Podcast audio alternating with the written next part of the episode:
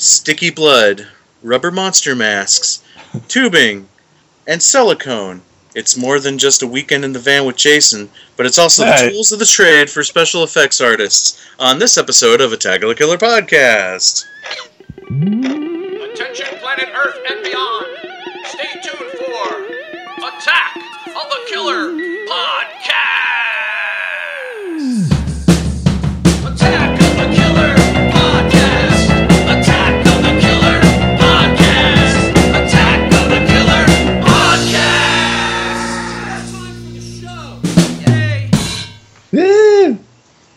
Hey, everybody, and welcome to another episode of Attack of the Killer Podcast. I am your host, Insane Mike, and today we're doing an episode on special effects makeup artists.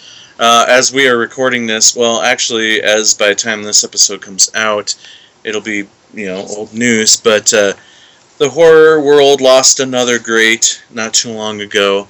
Um, one of the greats of all time in this world of special effects, special makeup effects, Dick Smith passed away. Hmm. and he is legendary in the field and we probably wouldn't have over over half of the special effects makeup artists we have today if it wasn't for for Dick Smith. So so uh, really sad and it sucks. And in tribute um, to Dick Smith we're going to be talking about special effects makeup artists on this episode but before we get into any of that you know what time it is it's time What? to What? what What time? No, Was it- seriously, seriously, what time is? It? It's like 8:44. You have a clock on your computer. Oh yeah. Actually, it's time right now to introduce you to the podcast crew. Yay! I like that time. His recipe for fake blood is water, red food coloring, and of course, corn syrup. John Sullivan. everyone. Ah! Hey, how's everybody doing out there in the cornfields? Good. Itchy. It, it, Good, but good. it, it gets that way, yes. hmm Next up, Lon Chaney was the man of a thousand faces, and this guy is the man of a thousand laces because he has a lot of shoes. Dustin Neal. I get it because it rhymes. Yeah, yeah, yeah. What's up?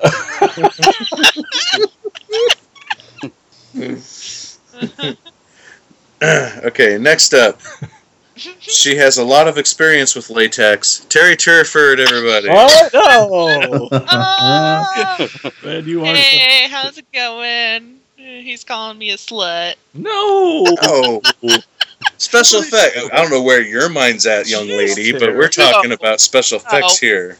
Uh huh. Mm-hmm. Liquid latex and foam latex and Terry. Mm. jeez, man out of the gutter. And lastly, he's a ten foot tall, completely animatronic robot, Jason Bollinger. Everybody. Hello, how are you doing?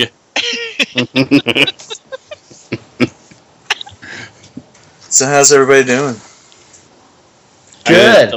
Most excellent. Good, good.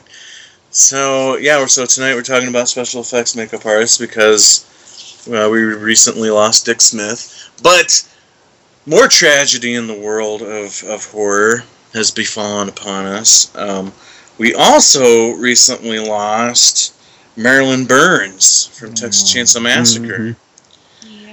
And for those out there listening, I'm going to pull back the curtain a little bit and say that we record our shows. Uh, we try to we try to record them well enough in advance. So I'm kind of worried about um, our Tobe Hooper episode, which still hasn't aired as we're recording this, uh, because I know I talked a lot about Marilyn Burns being really hot, and I don't know if that's going to come off as creepy now that she's she's passed away. But I wanted to wanted to uh, point it out that I don't wasn't speaking ill of the dead. She wasn't dead yet, so. But she was hot. Disclaimer. What about that? And and then also not really related to horror, but Robin Williams, right, guys? Come Yeah, Mm-hmm. Awful. That sucks. bringing me down, man. I know. Well, we can kind of tie him to to this show a little bit because he did a couple really good, you know, kind of creepy movies like One Hour Photo and Insomnia and uh, what was that other one? Hook. What was it? Hook, yes, Hook. Fucking frightening. I was thinking World According to Garp, but Oh. whatever. Okay. I had one other one in in there that was kind of horror related. Kind of, he played a creepy guy. I don't know. Whatever. Says sucks. A lot of dead people. Okay. So let's get on with the topic then. Okay. So I want to know, um, just in a general sense, generally speaking, when it comes to special makeup effects, um, what are your guys' like favorite uh, practical effects moment in a film? Whether it's a really good makeup that you've always really liked, or a uh, practical special effect like a really good head explosion or something along those lines or you know like a full monster or or a certain sequence in a film what is your favorite special effects moment let's start with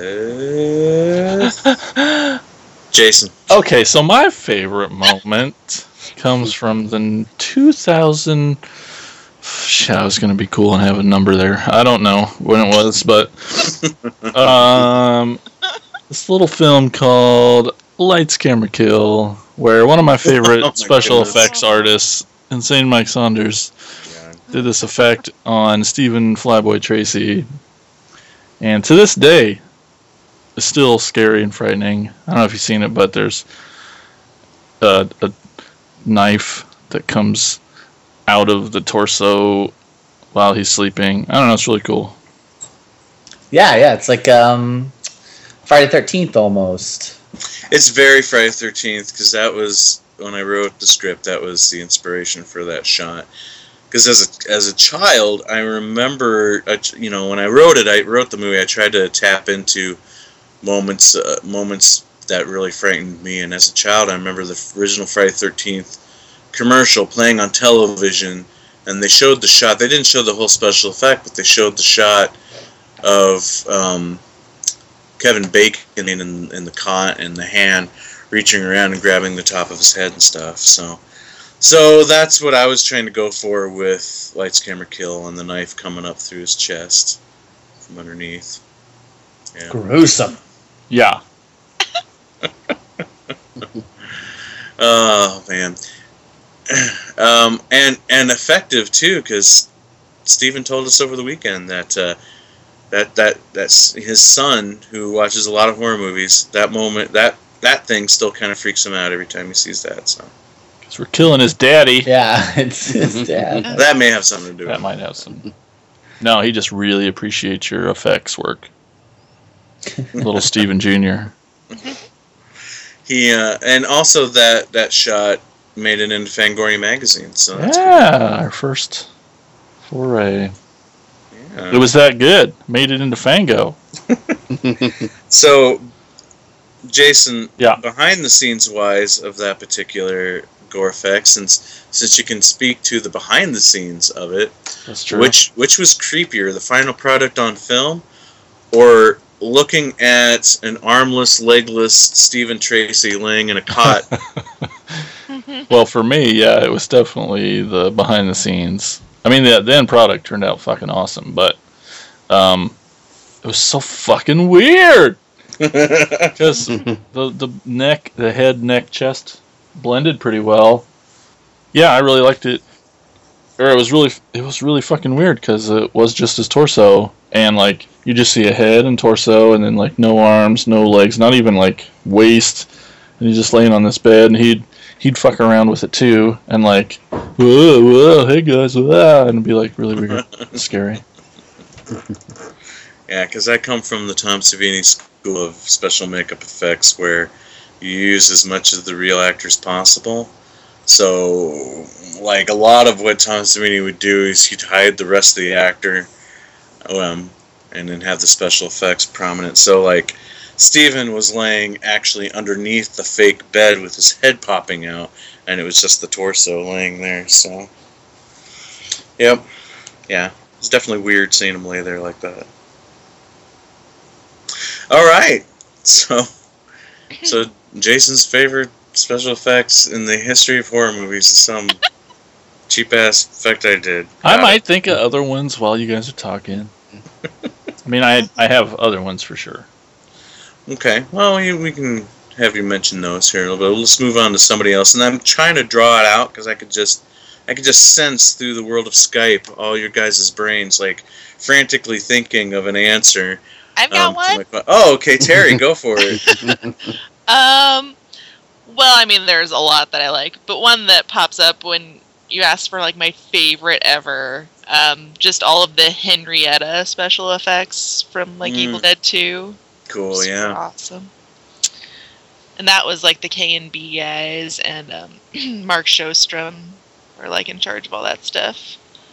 I mean, and they're, uh, I mean, they're scary in their own right, but at the same time, just watching all the beh- behind the scenes footage and you know seeing Ted Raimi get put into all of that stuff and see his ass hanging out in the footage because it was breaking on them. It's just Yeah. kind of hilarious. Totally, yeah. And the, the whole Henrietta thing is is one of the highlights of Evil Dead 2 for sure. Good stuff. Good stuff. Dustin, what about you? Oh man. Oh boy. I'm like I'm looking through all my movies right now and I've got so many and I just don't know which ones to say. But as I, I, I won't talk too much about it because we almost all almost all of us went to Crypticon last weekend. Yeah, except Um, John Sullivan. I knew that was coming. and uh, when I got I, I got to meet Lisa Wilcox, and when I got home, the first thing I did was put in Nightmare on Elm Street four. Nice. And man, I love it when those faces are poking through Freddy's chest uh, at the very end of that movie.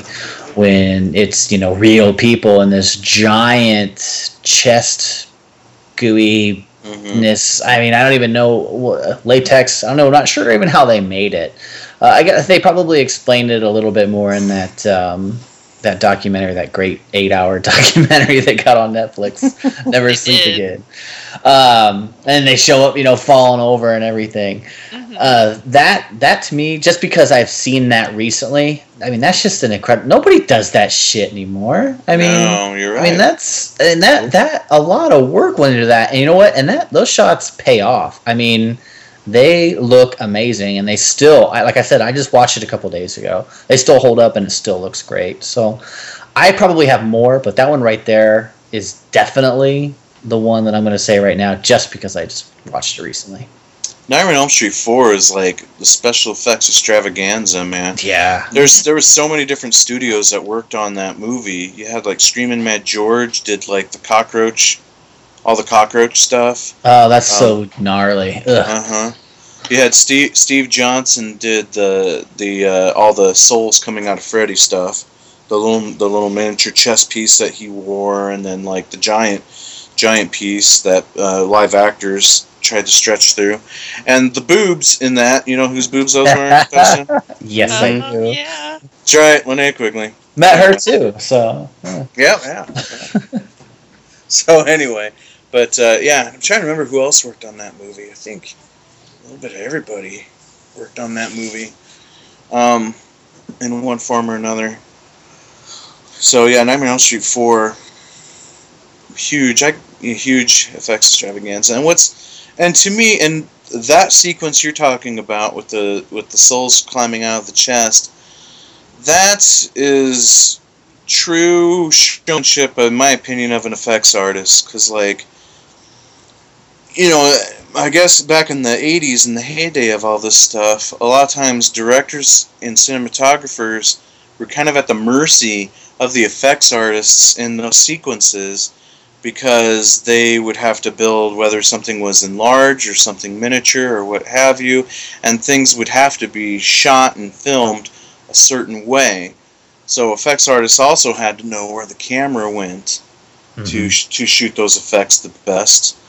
And so it was it it was I always thought when it worked well and it, and it paid off um, that uh, it was definitely a lot of ingenuity between the effects artist and the director of getting the right shots for that stuff. But the thing and for the thing is for me like you take like take like the raft scene in The Burning, which is which is like a very bloody, gruesome scene, tons of gore effects in it, but it's all in small like little vignettes, just like little just little clips here and there in order to set up each special effect and Mhm. per, you know and frame it just right so you can keep the behind the scenes of the effect out of frame and all that stuff. To me, that is those quick cut, quick cutting and stuff like that in that kind of in that kind of sequence. I think works better than if it was like nowadays if if they try to do it all in one wide shot and just did it all digitally. Yes, you can get away with it digitally, but I I just think like cinematically you know, we're not even talking. I'm not even really bitching about CGI over practical. Just I think just cinematically, those quick cuts or those special angles that they used to have to do to get those practical effects just right, I think was far more impactful to the emotion of those scenes than than nowadays where it's like, well, we don't have to cut away because we could just do it CGI. Yeah. So, anyway, yeah, I went off on a, on another tangent. John, what about you? What's your favorite um, special effect of all time? Well, I've got. I mean, so there's so many special effects in movies that I've I've loved over the years. Um, just one that comes to mind that I really liked um, was from a movie that came out in 1975 called The Devil's Rain. Oh, it nice. had it had uh, William Shatner, or Ernest Borgnine, Borgnine. Eddie Albert, Tom Skerritt played in it. Um, John Travolta had a small part in it. Uh, and there's a scene at the actually there's a scene at the beginning with just one person, but the scene at the end is the one that I really liked the most. What I thought was really cool, and the movie has to do with with a bunch with a satanic cult. And at the very end, all of the Satan worshippers end up melting and their like skin just melts off when this rain comes down on top of them and it's like just a whole bunch of people and you see their skin just melting off and hitting the ground and and they're wailing and screaming and all kinds of stuff and it's it's a really cool effect. I thought i really liked the way they did it.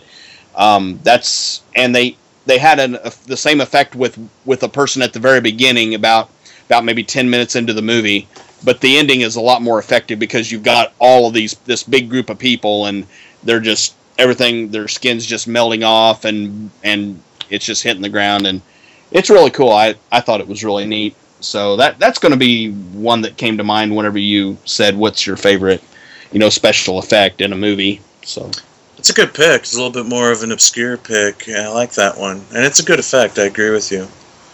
Now, when it comes to me and, and me picking what I think is my favorite special effects, uh, considering that was that was my passion when I first really got into horror movies, and that's what I I thought I wanted to do with the rest of my life was to be a special effects a special effects makeup artist. And I I still dabble in that quite a bit to this day. So as somebody who studied different special effects artists and their techniques and and uh, their work in their films, for me, I would have to say some of the most impactful um, stuff for me would have to be the stuff where, at first glance, I couldn't tell you how they did it, and I also need to go back to where it all began for me, and the first movie where I was like, holy crap, how did they do that? And special effects is way more than just dumping blood on somebody, and that is um, that is the the Dr. Frankenstein's laboratory scene in Day of the Dead with the guy laying Mm. the guy it's a toss up between two shots for me where the guy's laying on the table and and his whole face and skull and everything is gone but his brain and his uh, and his um, spinal cord because from the neck down that's a real guy. And they show you that it's a real guy because the arms will move and stuff like that. And my So young yeah, my young teenage brain's like, how in the hell did they do that? And then the other one being the the, the zombie that has been completely gutted and is sitting there with his ribs exposed and, and his intestines just loosely sitting there as he gets up and watching the gills the, the gills the guts spill out on the floor. That shot is also another one of those like holy crap how did they do that? Because yes as time went on i realized with the one guy they just buried his head underneath the table and, and built stuff built the uh, special effects off of off of his collarbone and on up with the brain and all that but but still i'm still amazed to this day of that zombie getting up off the table and his guts spilling out Oh, because- because the ribs are there. There's depth. You can see the depth in the chest cavity, where everything's been when everybody's been everything's been dissected, and it's still it doesn't look like it's standing like three feet off of the guy's normal body. I mean, it, it looks it looks like somebody's been gutted and their their ribs are exposed. It's it it still works really really well to this day.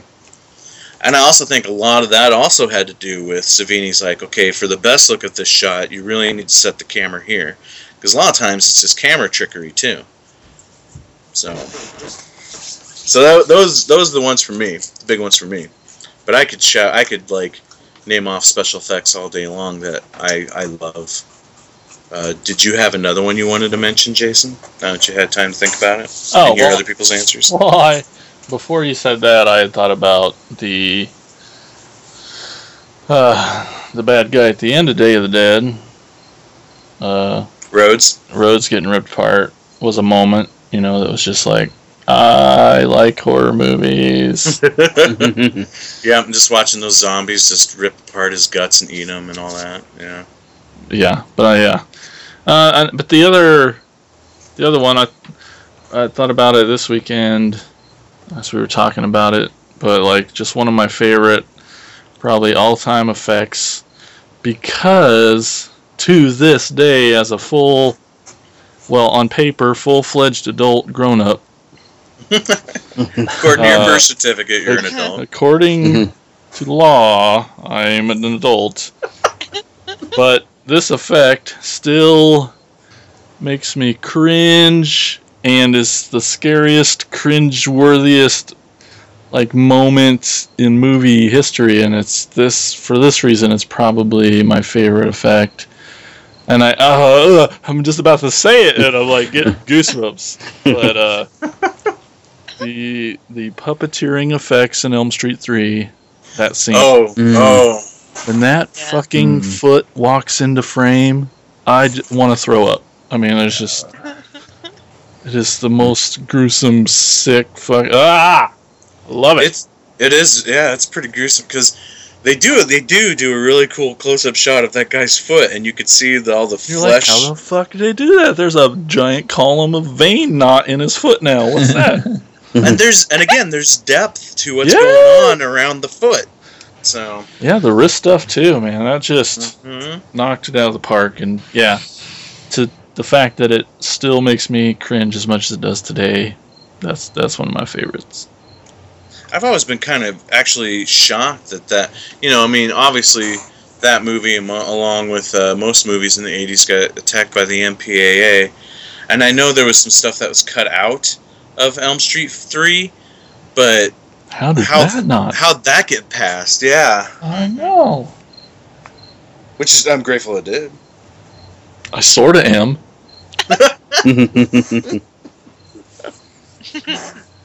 uh, any others anybody wants to mention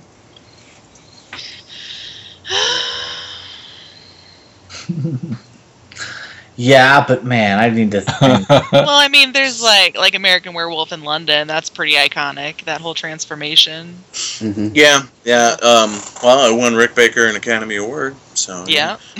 and again you go back and watch it it again it's a series of shots where you know they would cut to a different a different effect that would you know have it, that would do a different thing Mhm. um, you know like close-ups of the hair growing out you know that's that's just a close-up shot of the special effect piece not you know.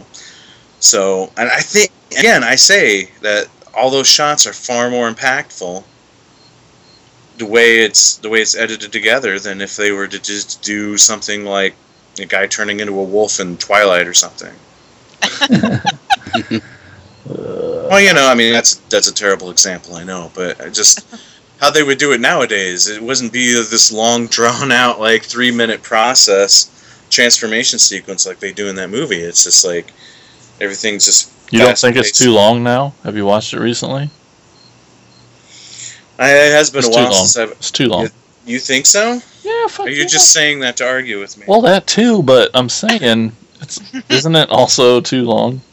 But that's like 95% of the purpose of the whole movie is that sequence because it's Oh. showing you it's showing you the the pain that a person goes through to turn into a werewolf. So if it comes off as a little bit long, it it has to be because it's a it, it's part of the emotion of the movie. I agree. Yeah. Yeah, take that, Jason.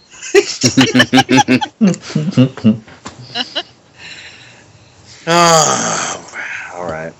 So, as we said at the beginning of the show, that this episode is dedicated to Dick Smith, the thought had crossed my mind to do a full on Dick Smith show, but I was really kind of nervous about. Well, first of all, I went through and the man's done a lot of work, but it hasn't all been in horror. Um, the guy's done amazing stuff like in Godfather and um, Little Big Man, which is still one of the best old age makeups of all time. Um, you know, it's just a lot of great stuff like that. Um, and yes, there's there's quite a bit of horror in there, but I was just kind of concerned if the if the team had really seen a lot of his horror related work. Um, what's cool for me is like like his first his first uh, film uh, effects work in horror was Alligator People. Oh, that movie's awesome with Lon Chaney Jr. And this like half man, half alligator, where the mouth doesn't move, and it's so cool. Uh, but he did a lot of makeup work on like some of the Dark Shadows series and like um, the the movie that followed it, House of Dark Shadows. Um, his most famous work, obviously, The Exorcist. Did I read somewhere that like he would have been nominated for an Oscar, but they thought that the dude was really that old? Like he did too good of a job? That For they what did- little for Little Big Man? No, for Exorcist. They thought oh, uh, you mean for Max von Sydow? yeah, they like actually thought he was that old and didn't Oh, that would be that would be awesome. if like I that's read that somewhere like they they wanted 'cause to that's nominate the him, but they but they They didn't realize it was makeup. they didn't realize it was makeup. That's outstanding. Good- That's almost better than winning the award. Yeah, Yeah. so I that's couldn't a, even tell. Well, you know, and I'm the same way though. I never, you know, with especially with all the crazy makeup effects that happen in that movie, I always forget that that is not how. And you know, also considering that every movie I know of Max von Sydow, he looks that old, but Right. but two two or three decades later. but uh, so I often forget that yeah, that a lot of his look is makeup as well. So that's awesome. I mean, he looks younger in Strange Brew than he did in Exorcist. Just saying. So, so uh, Exorcist. Besides the Max von Sydow makeup, uh, what'd you think of the uh, makeup effects in that movie, there, Dustin? In The Exorcist? Yeah. Mm, they're okay, I guess. I mean, I'm not a real big Exorcist fan. Oh. I've seen it plenty of times. Uh, probably well, way too young, but I mean, I don't know. It's just okay. I was kind of scared when when I watched it when I revisited it as a teenager in high school, and I remember we were watching it with the lights off, me and my friend, and we had the it, it was it was probably about the time the new like extended version came out when they were kind of reintroducing it to everyone oh yeah, with the And- spider crawl. Yeah, and I'm like, dude, this movie isn't scary. And then we see that, and, and we kind of like almost wanted to turn it off. like, uh oh, you know, that's that's some scary shit that's happening, and it looked like it was really happening. And I go back and I watch it now. I, I watched just that scene out of context, and it happens very quickly. uh huh. Yeah. Um, but like when I first time I saw it, I'm like, oh shit, that needs to end right now. Like it, it felt like it went on forever. Like it's just But yeah, yeah. I mean, that's. Uh, I mean, I'm not like a huge fan of it, but yeah, if we're gonna talk effects wise, then yeah, I mean that that I think still holds up and still looks great, and and if I was watching in context, it would probably still scare the crap out of me. Does anybody know why that was ever originally cut? Not too scary. Yeah. Too scary. That's fucking weird. That's why. It is weird, and it's is that's that's what that's why I ask because it's it's probably the creepiest moment of the whole movie. It's a shame that people Yeah. back in the '70s didn't see that. But Dick Smith's also actually responsible for probably the most iconic moment of the movie slash horror movie history is when her fucking head spins around. Right. Yeah. You know, like how there isn't much more iconic than that. And I mean, Very- it might it might seem simple now, but it had to be like fuck people up when they saw it in the movie because it's happened so slow, you know. And it's like Mhm. I don't know. Yeah, it well, yeah, it happens slow. Well, and the thing is, is too, is like those guys were inventing everything back then when they did that movie. And that's the thing with Dick Smith in general. He was a big time innovator. Like a lot of techniques that are still used today, he created. Like, you know, we go back to the old age makeup. Something as simple as he invented the technique of you stretch the skin, you put latex on it, you let the latex dry, you let go of the skin, and the skin will naturally wrinkle up under the latex. And it's such a simple effect, but um, he obviously obviously knows what he's doing because he's done many of amazing old age makeups through the course of his career.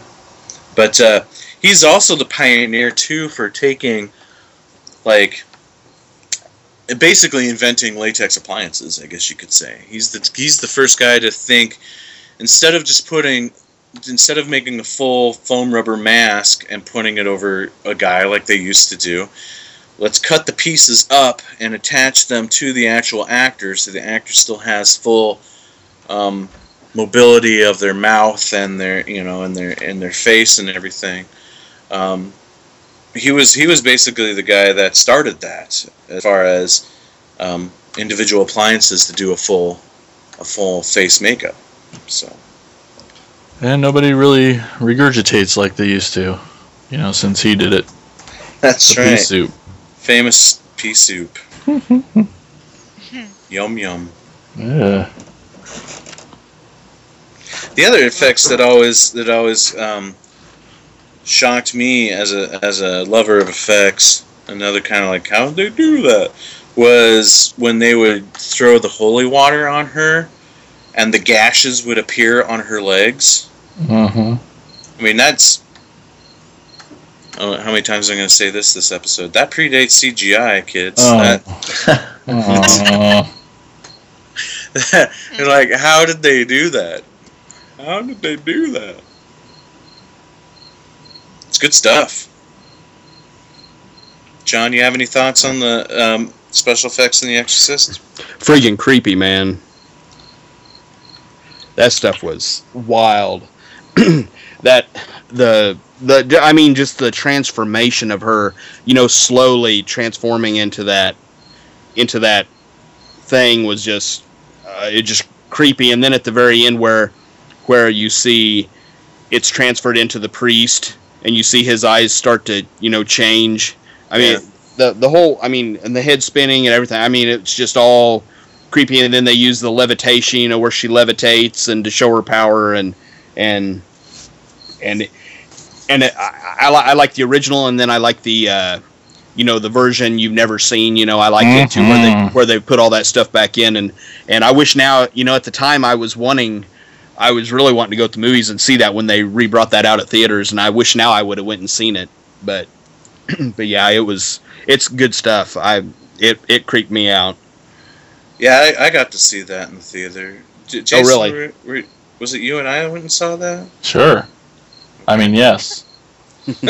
yeah, the blood's more red. Those little demon dudes are back in the flashes, and Yeah, that's a such a- more, I love that version. A lot more Captain Howdy shots, and yeah. Yes, and of course the spider crawl. which is so it's Yeah. so crazy. A scene left on the cutting room floor of the original movie has now become one of the more iconic moments of that movie. I mean, they they've made like an action figure set out of that moment. Mm-hmm. And yes, I still have that mic. I'm taking good care of it. good, good. All right, so kind of kind of feels like we don't have a ton to say about The Exorcist, so we can move on from it. Uh, but again, like I said, that's why I didn't do want to do a whole episode about Dick Smith because I felt like The Exorcist would be the one that we could talk about the most, but at the same time, we're not really talking about it that much because it feels like we've either talked about it a lot or everybody's talked about it, and it's like, what more can you really say? It's freaking out. It's like it's like the Chris Farley show on Saturday Night Live. You know, you remember that scene in The Exorcist where your head spins around? Yeah, that was that was It was yeah, that, that was awesome.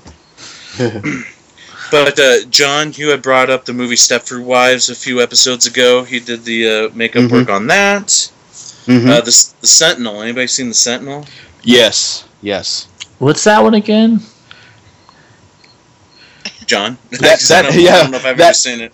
Yeah, it's it's actually um, it's about this uh, apartment building, and like one of the apartments is basically like the gateway to hell, and there is a um, every so often they uh, person turns into like the uh, I don't know if I want to say like a gatekeeper or a an overseer to make sure that the gate stays closed, and it's usually a woman turns into a nun, or there's like a, a guy that'll turn into a priest or something, and and they're always they're, they're always watching the the uh, kind of up in the one apartment, and this this lady moves into it. She's a uh, she's a model, and she it also the movie also has Chris Sarandon in it, and uh, she's a model, and she uh, um, moves into the apartment. She starts seeing talking to all of her neighbors in the building, and and then finally, whenever uh, whenever she finally talks to the landlady that that got her the apartment, she says, "Well, nobody lives there." She said, "You're the only one that lives in the thing. Nobody else lives here." And it kind of she and all the all the people that she's been seeing are people that have have either committed suicide or have you know died or whatever. Um, it has uh, Burgess Meredith in it. He's like the main the main guy. And then at the very end of the movie, um, I forget what happens, what makes them all, but they they all start to come out uh, of the kind of kind of out of hell up in the very top apartment, like out of the shadows. You see all these twisted people, all of these um, like tortured souls, and they have like you know like deformities and all kinds of stuff, and and the uh, the the guy that is like the kind of the priest up there that's kind of watching everything. I, I think it's him that gets everybody to go back into the shadows, and they and then um, at the very end you have somebody else turn into the overseer of the of the sentinel, and they call it the sentinel. Um, but it, it's kind of a different movie. They it's another one of those based you know based from a book, so it's it's uh, I'm sure I've never read the book, but I'm sure it's a lot different. But uh, but I do I do have it on DVD. I haven't watched it for a long, long time, but it's you, you really have to follow it. I, there's a lot of stuff that goes on in it to kind of you know keep you going, but um, but it's it's a good movie, and it actually has uh, one of the one of the people that plays uh, one of the one of the people that comes from hell um, actually is from the town that I live in right now, and he he's seen uh, since passed away. He passed away a few years, quite a few years ago, but uh, he actually plays one of the one of the people that comes out of the shadows, uh, and he also played in the movie The Other. I don't Oh, know if anybody's I don't know if anybody's seen that um, with the two twin boys. Um, but he but he played in it. He played in a played a like a carnival person that comes out. But he he actually did have um, have like a deformity um, in real life. It wasn't like makeup. It was it was real. And I don't I would assume that's why they got him to play a couple parts. Um, but how he got how he got found by Hollywood, I don't know. But but anyway, um, and his name was Bob Melvin. but I don't know. Like I said, I, that's the only two movies I ever saw him in. Uh, but but the movies movies a little different. Like I said, you gotta it's got to be followed, but it, it's okay. I mean, it's it's not like a really you know jump out and grab you scary movie, but it's but it's it's a it's not too bad. I kind of I heard that Rob Zombie's Lords of Salem was kind was kind of inspired from the Sentinel. Really, That's funny because that's exactly what I was thinking about when he was just. He was describing it. Yeah. Yeah. Cool. Yeah, I I have never seen it. Um, the more I do hear about it, the more I do want to see it. But mm-hmm. yeah. I'll try to send you. A, I'll try to send you a link to the trailer so you can see the trailer. Kind, of, it's and it- it's an older '70s movie, so it's got Oh, that yeah. '70. You know, it's got that '70s vibe. But I, I like a lot of those you know movies that that have that feel to it. me too. Which is why I should see Lord of Salem. Yes. Um, yeah. so, but other things that Dick Smith has done, you know, Exorcist 2, Altered States, Ghost Story, um, Hunger, Spasms, all of which I've never seen, which is bad to say. So, really, the only other one I could that I that I found on uh, his filmography that's horror related that I thought we could that more than likely speak to would be Scanners. mm-hmm. So he did the stuff for that. One of the one of the top five greatest head explosions of all time. what? Where does it rank? Is it uh, number one or? You know, I said a, a few episodes back that I was going to do my top five head explosions, Yeah. and I started to write them down. I can't remember them all because I had I think I had them all in my brain at the time, Aw. but I'd have to. Yeah, I know I can't remember them. So one of these days, ladies and gentlemen, I will give you my list. I know you're all dying from anticipation, but my top five favorite head explosions of all time. But um, I don't know, and we'll definitely get into this for sure. Uh, and yes, I am a little bit nostalgia and partial for Tom Savini's work over a lot of other effects artists. But damn, that, that head explosion in Maniac is freaking awesome. Uh-huh. So, like Scanners is great, um, and definitely pioneering. Um, but uh, I may have to put I may have to put Maniac just slightly over top of it. I mean, I, I obviously I love the slow motion of Scanners and how like like all the the meat and skin of the head just flaps around like you know like phalanges flailing in the wind, what have you. But uh, so it has that, but man, for me, the and both of them are seamless. So, but the the maniac one is just it's so it's just so seamless to me. You know, it's just like wait a minute, that's Tom Savini's real head blowing up. Wait, what? So, so I don't know, but so probably not knowing my full list, it probably lands maybe second or third Hmm. till I get the full. To me, when I when I talked about it a few episodes ago, there was one that I thought that I was I, that I was making reference to in the episode that was going to be number one. That it Now, is it a head explosion or just a beheading? head explode? Was definitely head explosions. Okay. Yes. Yes. The only three that I could think off the top of my head is Maniac, Scanners, and the original Dawn of the Dead. Dawn of the Dead, in comparison to Head Explosions, you know, even a decade after um, Dawn of the Dead, the Dawn of the Dead Head Explosion is pretty, pretty weak in comparison. It happens super fast, and there's a reason why it happens super fast. In this day and age of, of freaking, you know, crystal clear, you know, HDMI quality, freaking viewing of movies at home, and you can like literally watch things by frame by frame. If you have a copy of Dawn of the Dead, watch that shot frame by frame. And It is the worst looking fake head ever before it right right before it blows up. It's like blue and like it's got like just hair just like glued onto the sides. It's it's just, it's really bad looking, but uh, the head explosion is pretty kick ass. And basically, that head explosion to me is like significant as being the explosion of gore to come. Like that one shot opened the floodgates, in my opinion, for what followed after it. Not only within the movie, but uh, in special effects for the next couple decades. So what about um, uh, John Carpenter's Big Trouble, Big Trouble in Little China, where that? Ah. Because it's kind of weird after he explodes. It just looks like paper and, and That's Well- one of my favorite ones. Yeah. You don't even know. Well, his head blows up like a balloon, yeah, which it is still awesome, explodes. funny, and hilarious. and then it explodes. I guess my, my original maybe that's number six. Then I'll, I'll that it is awesome, Uh, you know. But uh,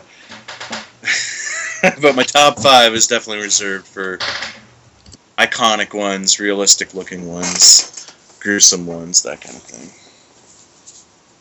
The Prowler, that's another Tom Savini one. The Prowler also has a really good head explosion. And it's like, other than the Dawn of the Dead one, it seemed like most head explosions to follow all had to do it in slow motion. So, anyway, but Scanners, yeah, one of the, but probably the most iconic head explosion, I think, of all time is Scanners. Like, Scanners is known for the head explosion. I mean, does anybody remember any of the rest of the movie? See? I remember the end with, I mean, yeah, that movie's boring. Like, isn't it? Like, does anybody else like agree that? when I was watching that. I watched the head explosion and we rewound it a hundred times, and then we tried watching the rest of the movie, and it was just. Mm, what happens? Yeah, it's slow paced. I mean, I still, I still like it. Um, it could that could be for nostalgia reasons. You know, I watched it a lot growing up, but I, I still think it's it's a good movie. Um, David Cronenberg, it's one of his effed up body horror movies, so I appreciate for that, and it is effed up. One of my favorite head explosions is from the classic film Collapse, when a zombie's head goes boom. You are quite into the self promotion tonight, aren't you? I don't know what you're talking about, sir. Oh my god. Somebody's got to talk about our shit. That's, this is this is true. So in collapse, I'm kidding. Go on. Well, that head explosion too is kind of was kind of the same thing I was that I was trying to do. That the head explosion Dawn of the Dead seemed to represent to me. It's like, oh shit, this happens within the first how many minutes of the movie? You know, just wait till you, wait till you see the rest of it. So anyway, anyway, anyway. What about the Um, head explosion in Chopping Mall? Ugh. Yes, that's one of them. Thank you, John. Hold on, gotta find my pen. Talk amongst yourselves. Those darn killbots. Where's my pen? I never did buy those posters, did I? No. Fail. Well, I just I don't have the room for them in my air quotes office. I like how you said air quotes. Oh, we had discussed another great head, um, Beyond. Um, Oh, fuck that girl. Little Yeah. cute girl. Oh yeah, maybe this may have to be a top Oh. ten list. Oh. Well, it's awesome because it's a little girl getting the top of her head blown off. Because that's something you don't see every day. yeah. Um, Why But- not? but I know. But my, what's cool too is just like it happens fast and it's it's it's kind of it's almost it's not like Dawn of the Dead where it happens fast but it's prominent it's right in your face there it is you know it's it's almost kind of matter of fact it's like you know top of her head flies off you know? It's fleshy though. Like it's, it is it's really fleshy and gooey. My biggest my biggest problem with that effect is the black void in the top of her head. There's like if you look at it after her head gets blown off there's like just this black void almost like like they they they just kind of stopped building the inside of the head and they just made it black. I've even what's funny is i've even seen i think it's rotten cotton did a bobblehead of that little girl from Uh-huh. the beyond with the top of her head blown off. And even in the center of that it, they painted it black. So Hmm. i'm obviously not the only one that ever noticed that. Hmm. but i'm with you. That's a great I, I i do like that one a lot too. Yeah see right now we got one two three four five six. My list has gone to six. It may have to be a top ten list by the time i'm done. I swear there's another one another really awesome one that I'm forgetting. Let's all just think about it. Yeah. Hmm. Maybe we'll jog your memory on the episode. Oh, what about uh, David Cronenberg's The Fly? Whenever they put the gun up to the fly's head and Yeah, that yeah, no, that's a good one. Uh, probably wouldn't make the top ten. That is a really good one. And it, like his head kind of just kind of collapses Mhm. afterwards. And was that in slow mo? Did they do that one in slow mo too? Sure. I'll tell you what. I just posted up a, a link to a video of heads exploding uh, on our little page here, and uh, I've been watching it while you guys have been talking, and it's literally got every head explosion I've ever seen, and Oh, okay.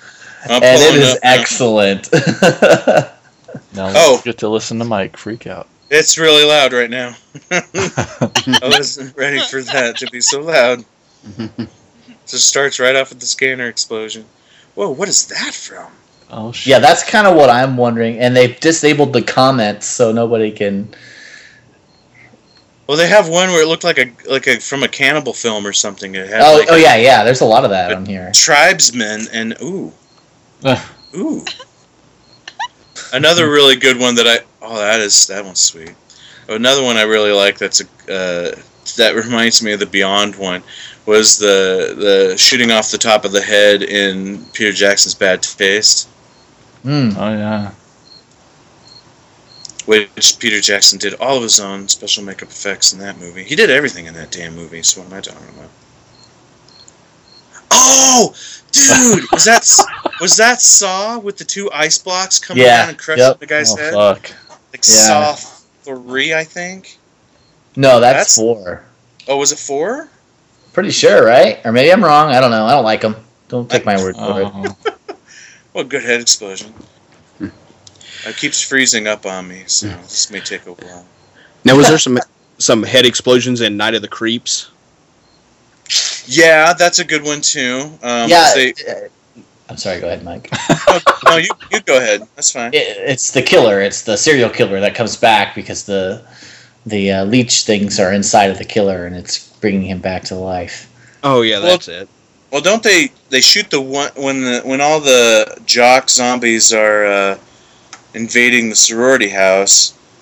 Um, th- they shoot the one guy's face off, which gives you no wait, no, they don't shoot it off. He just walks up. Okay, the one guy with the missing with the missing face, with his face ripped off, and you just see the skull and the eyeballs and stuff. Don't they shoot his? Don't they explode his head too? Well, they explode a lot of heads in that movie. Now that I think about it, because they split open and then all the worm guys come flying out. Yeah. Ooh, there's the Mhm. Beyond one. So that's all I really have to say about uh, um, Dick Smith, because I, I really don't think there's much more we can we can discuss at full length, unless anybody else has anything they want to say about any of his body of work. Oh yeah, so there's the, of the Creeps. Okay. I just always thought the Stepford Wives, you know, the the effects weren't, you know, a whole lot um, to make them look like, you know, robots, but like the the just the that final shot of um, of the main lady, you know, and she's got the uh, she's got the, like the black eyes. It's just it's just really creepy. Yeah, simple mm-hmm. for sure. And that could be said for a lot of his work, for sure. Well, a lot of these guys have those moments as well, which we could probably start getting into some of these other guys, right? Right. So, makeup effects artists. Who is your all-time favorite effects artist? Now, if you're not that versed in effects artists like I am, you can name them off like freaking, you know, members of a band or something. And that was the thing too, like the '80s. '80s was the heyday for special effects artists. Those guys were the rock stars of of horror movies, of movies in general back in the day. Were the, was the special effects makeup artist. Uh, you know, a lot of horror fans would go uh, to see a movie not for who the actor was or who the director was, but who the special makeup effects artist was. Uh, they they gained that kind of um, notoriety through through the 80s. Um, so, if you were to pick your favorite special effects makeup artist, And if you can't think of so and so's name, if there's like a, a movie that you just you love all the special effects, and that could probably help you name that special effects artist. But who would? Oh, they even had uh, Ben Affleck. Quit watching that so you can finish your question. They showed Ben Affleck's head exploding from um, Dogma. That was awesome. Anyway, so Oh, good. Dustin, Dustin, who's your special favorite special effects artist? Uh, I probably have to say Greg Nicotero. I mean, I watched uh, that documentary on Netflix. I can't. Nightmare Factory. Yes. Uh, it's just so, good. cool. I mean, yeah, they, they show all the behind scenes footage from back when he first started up until now. And it just seems like he's still trying to bring great practical effects to the screen. And, you know, I'm sure there's still other artists out there, but I mean, he just seems like right now the name that pops into my head is definitely him. I mean, not just in horror movies, but just in other, you know, non-horror movies too. It just seems like he's he's there with his special makeup. So I mean, it's and he's still he's still going. And I mean, it's probably not all just him. I mean, it's his his company, but I mean, he's I mean, I always I just assume he's like Mr. K and B. So He's definitely the face of K and B. yeah. And and a lot of the design work is is, is him too. Because I think like, oh yeah, that guy in Hot Fuzz. Um, so I think like. Uh,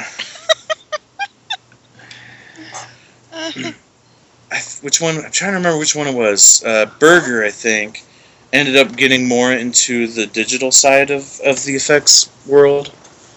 Mhm. Um, and then, so you got Howard Berger, Greg Nicotero, and Robert Kurtzman.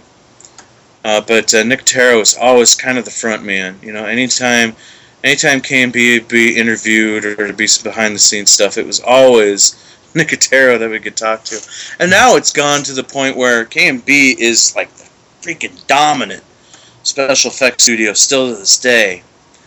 But they've been branching out even more. Like Nicotero, well, Nicotero is like this is to me the star of Walking Dead. Yeah. He's like a he's like you know it's it's KNB that does the does all the zombies and does all the special effects. Um, he's co he's a he's a co-producer now, and he's even directed a lot of episodes. So, you know, it's kind of turned into the Greg Nicotero show. Uh, the Walking Dead has, but uh, but man, those guys have been doing crap, and you know, you had mentioned like uh, or no, I think it was Terry mentioned um, Evil Dead Two, and all the guys. I think that was really uh, that was the the movie that they all met in, if I remember right, according to that documentary. hmm Did you see Nightmare Factory, Terry? No, they talked about that on some of the behind the scenes stuff on the Evil Dead 2 Blu-ray though. Oh, okay. Dustin, do you remember um, t- them talking about that on? I don't. Okay. One of the things I remember from that documentary, and if you haven't seen it, guys, you really need to see the documentary. It's so awesome. It's really good. Um, was uh, them talking about uh, Intruder, I think it was. Um, directed by. The movie Intruder has some major significance as being basically the movie that, that helped form K and B that also kind of helped uh, start up Quentin Tarantino's career, kinda. Came or uh, Intruder, which was uh, directed by Scott Spiegel. Uh, it was like really like KNB's first job he did as a studio, and it was kind of the foundation for everything that that followed for them. I And once they did Intruder, like everything just kind of took off for them as a company and a a lot of their success was uh, dependent on on the success of Intruder. Um, which which sucks because Intruder had such a shitty release when it came out, and a lot of their effects works got cut out out of that movie. But do you have like a favorite Greg Nicotero moment, Dustin? Um, let me see here.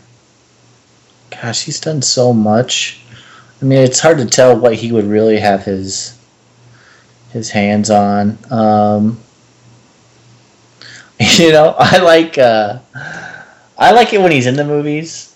Um, I, what's what's funny is um, uh, from Dusk Till Dawn. He's uh, he's sitting beside Tom Savini, and Tom Savini has like the this like little whip. I don't know what the fuck it is, but he like whips his beer, and he pulls it, and he pulls it in his hand, and Greg Nicotero has this look on his face like you motherfucker, and then of course Tom Savini, Sex Machine, whips out that that crotch gun, and he's like, "Okay, no big deal." But I think he doesn't he get his arm ripped off, and later on in that whole vampire sequence, like doesn't he? I mean, if there's, I think they make a point to either show him, or maybe it's somebody that looks like him. But I mean, they did the effects on that movie. I'm pretty sure they did. Um, Oh yeah, they, Yeah. and that whole sequence that's probably one of my favorites um, just just just the complete all-out mayhem of ripping off heads and pulling off arms and you know it's just it's just i mean it, that's kind of mixed in with some digital effects but everything practical there is great it's awesome yeah, definitely, um, definitely a good showcase. I'm trying to remember too, because I think like there's some movies that they've done that they have so much shit laying around their warehouse that they like will reuse body parts. And I think like uh, some of the stuff they constructed, like the like in the mariachi band, in the in the titty twister, when they yeah turned into when they turned into vampires, and their and then their instruments are like made up of body parts. yes Yeah, I think that stuff is all um, uh, put together pieces that they just had laying around in the shop from other movies. that's so if you were- awesome So if you were a major hardcore fan, um, you could uh, you would like watch these movies and just try to figure out, well, that arm was in this movie.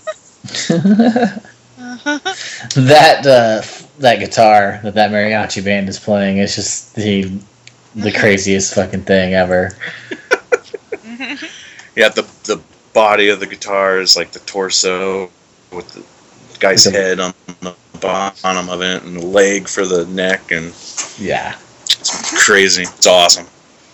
Speaking of that movie, did you guys notice that um that series is on Netflix now? Oh no. The TV series? Yeah, I just noticed that they put on that first season of it. Wow. Nice. I haven't checked it out yet, Did but not I didn't know. that. I guess no one else has either. Apparently. Yeah, I probably will. Kind of want to see what they do. I mean, it's, it's my understanding. It's just they basically tell the story over again, right? I don't know. Really? So it's like four episodes? I, I, I don't know think. much of anything about it. I Yeah. don't, I don't know.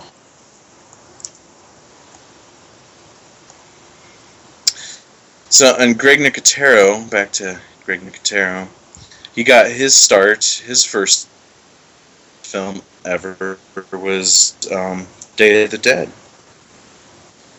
where he was Savini's assist. Not only was he Savini, he also had a part in that movie too.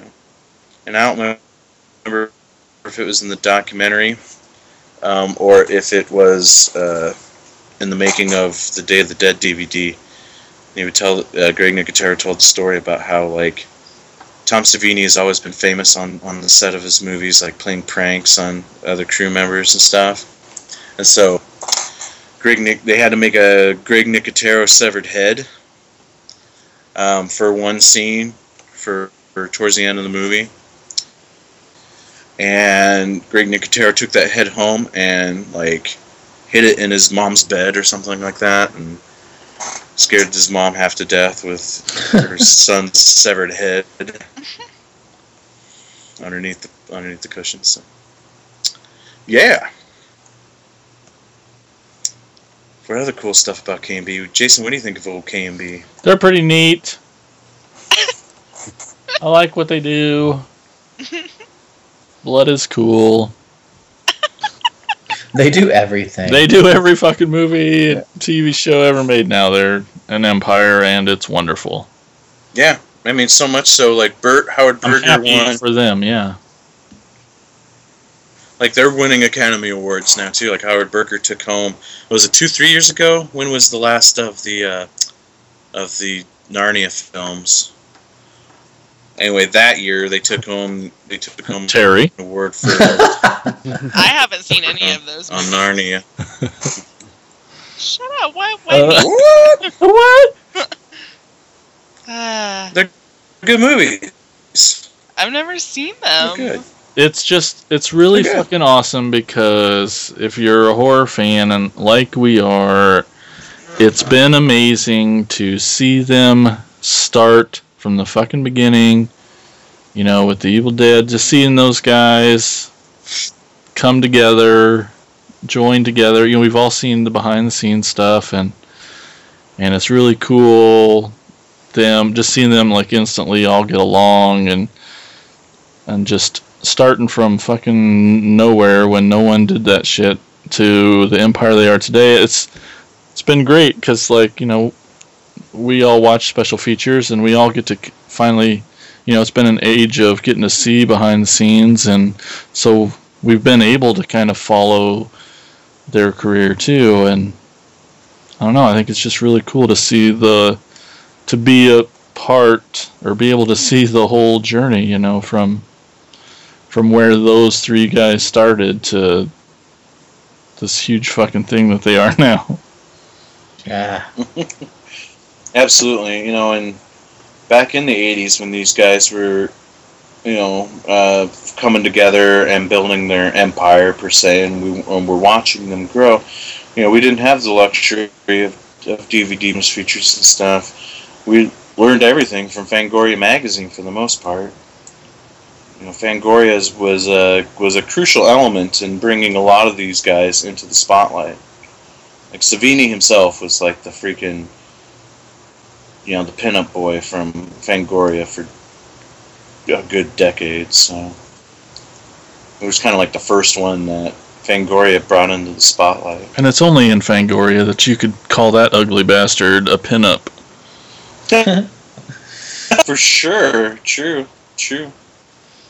But makeup, special makeup effects allowed, you know, not just the pretty boy to get famous in their own way. You know, that was So I have two K and B effects moments that stand out for me. I'm not saying this is their best body of work. I really think a lot of stuff they're doing nowadays on Walking Dead is amazing. Um, and what I think is also great about it is that they do a good job of kind of integrating uh, practical with digital. So it, it's it's cool that you can get both worlds to blend. For me, though, two two films. Um, they did they did a movie called The Horror Show. Anybody seen that? No. Nope. Okay, The Horror Show, starring Lance Hendrickson. You've heard of that that motherfucker, right? yes. All right. Um, uh, and it's kind of it kind of reminds you a bit of maybe like a like a Freddy Krueger type of character, or maybe more directly um, like a Shocker kind of guy. Um, stars. I cannot remember the character actor's name for the life of me. Dang it! What is his name? Uh, he was in like Crime Wave, and oh god, he was a really ugly guy that uh, always played the the heavy in movies and stuff like that. But anyway, anyway, regardless, he was the main bad guy of this movie. Um, Lance Hendrickson, he was like a serial killer, and Lance Hendrickson was this cop that that uh, finally arrested him and put him away, and he got put on. Uh, he got sent to the electric chair, and once he died, his like spirit haunted Lance Hendrickson and his family in in his home, and and chaos ensued. Um, fun fact about the horror show is that the horror show um, in foreign markets was released as House 3. So, uh, anybody out there who's extremely knowledgeable of the House movies, there was House 1 with William Katt and all that, uh, directed by Steve Miner. House 2, The Second Story, um, with ghost cowboys and whatever. Zombie cowboys and dinosaurs. Okay, that movie's weird. Then then there was House 4 released in the early 90s. They never did a House 3 in the states because the horror show was House 3 in, in all other foreign markets. Regardless, I digress. My favorite thing, uh, there's a lot of there's a lot of practical effects going on. It's another one of those effects extravaganza 80s blowout films the horror show is. There's like a scene where Lance Hendrickson rips his chest open. There's like, you know, there's all kinds of like melting flesh and popping veins going on when the bad guy's getting electrocuted. A lot of effects works going on. Um, a lot of body parts strewn everywhere, all that kind of stuff. My favorite effects moment in the entire movie, and it's always stood out, and it was a KNB effects, and it's cheesy as hell, and that's probably why it stands out. There's a moment because a lot of a lot of what's happening Lance Hendrickson is like delusions and whatnot. There's a moment they're sitting down at the family table to have dinner, and they're having turkey, and they open up the the thing, the platter thing, to reveal the turkey, and the turkey has a head on it. and It turns, and it's got the bad guy's face on the turkey's face, and it's talking to Lance Hendrickson. And then it grows tentacles, and it's the most ridiculous thing I've seen ever on celluloid, and it's an amazing KNB effect shot. So there you go. So that that one's always been a fan favorite of mine.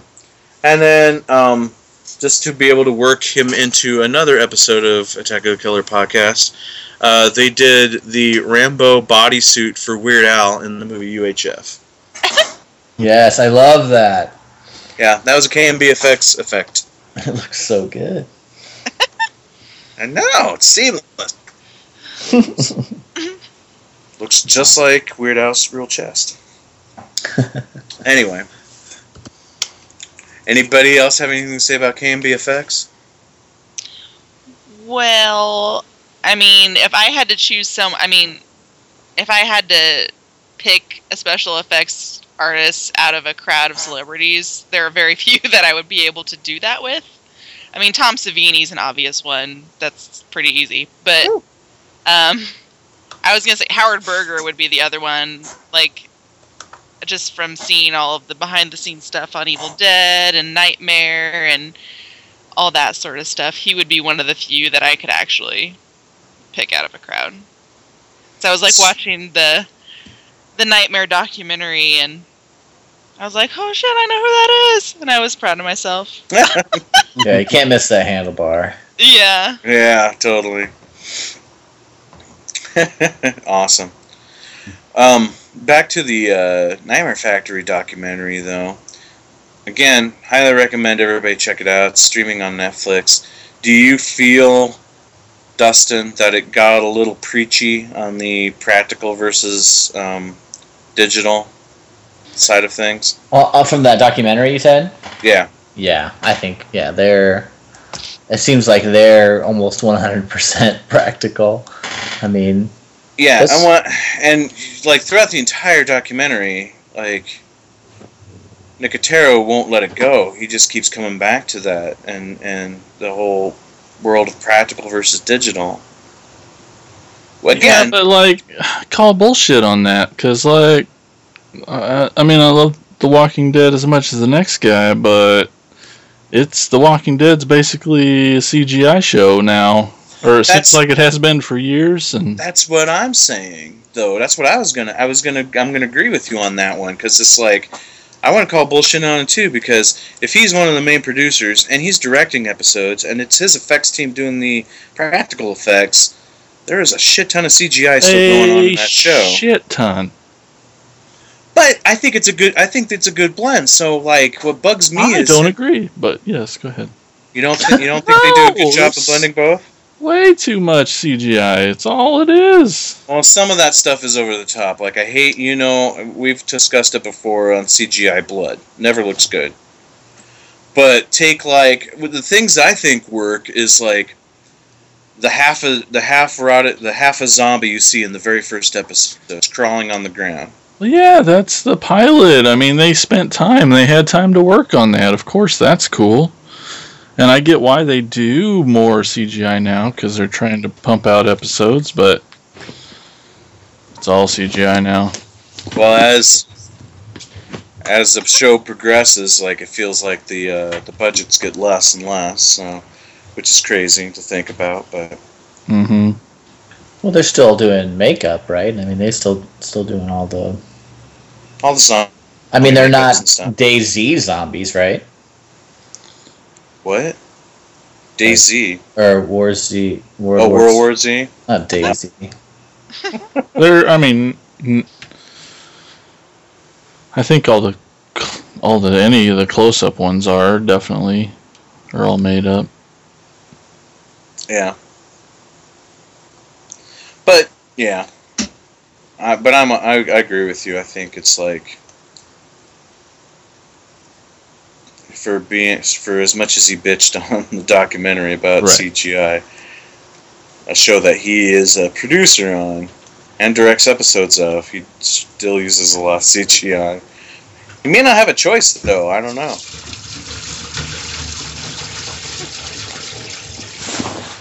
Believe me, believe me, I've I've I've directed a movie before where I didn't want to use any CGI, but got stuck having CGI in the movie. Oh, you did? What movie was that? Collapse. Yeah, and how'd that go? How you feel about that? That's why I was shocked that you brought up the head explosion as one of your favorite head explosions of all time. But People scream and shout. They must think it's cool. There's a reason reason why it, it doesn't linger on the shot too long. anyway, never mind. Never mind. Anyway. Anything else about uh, K&B? So, John, what about you? Uh, uh, favorite effects artist? Oh, you would have to say that. Um, let's see. That is the episode, John. Yeah, So, so John, on this I thought we just I thought we was just on here talking and chat. bullshit for a couple Yeah. hours. Uh, let's Well, again- see. Terry's busting balls. All right. if you don't know names, that's fine. But Um, I'm I'm I'm torn between two. Um,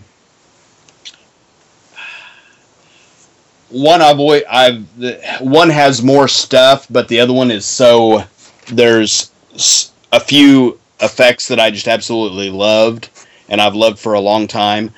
I'm gonna say. I- Close to my favorite would have to be Carlo Rambaldi nice. he did uh of course did et he did close encounters of the third kind which is one of my favorite movies of all time he was the constructor of king kong in the 76 movie um he actually did king kong lives with linda hamilton in 86 Yeah, but don't And- hold that one against him. no, I don't. Uh, but probably one of my. I mean, other than the the big, and he did the um, head effects in Alien for '79. But probably one of my favorite favorite ones that that I really like is the Silver Bullet. Uh, he did the werewolf suit in that. I like the I like the uh, the effects. My favorite thing of Silver Bullet though isn't so much the main the main werewolf so much. I think it's more of that shot um, in the church when the dream sequence where all of them, all of the people are turning into the werewolves. Oh yeah, yeah. Yeah, that's probably my more of my favorite than the actual um, uh, main werewolf.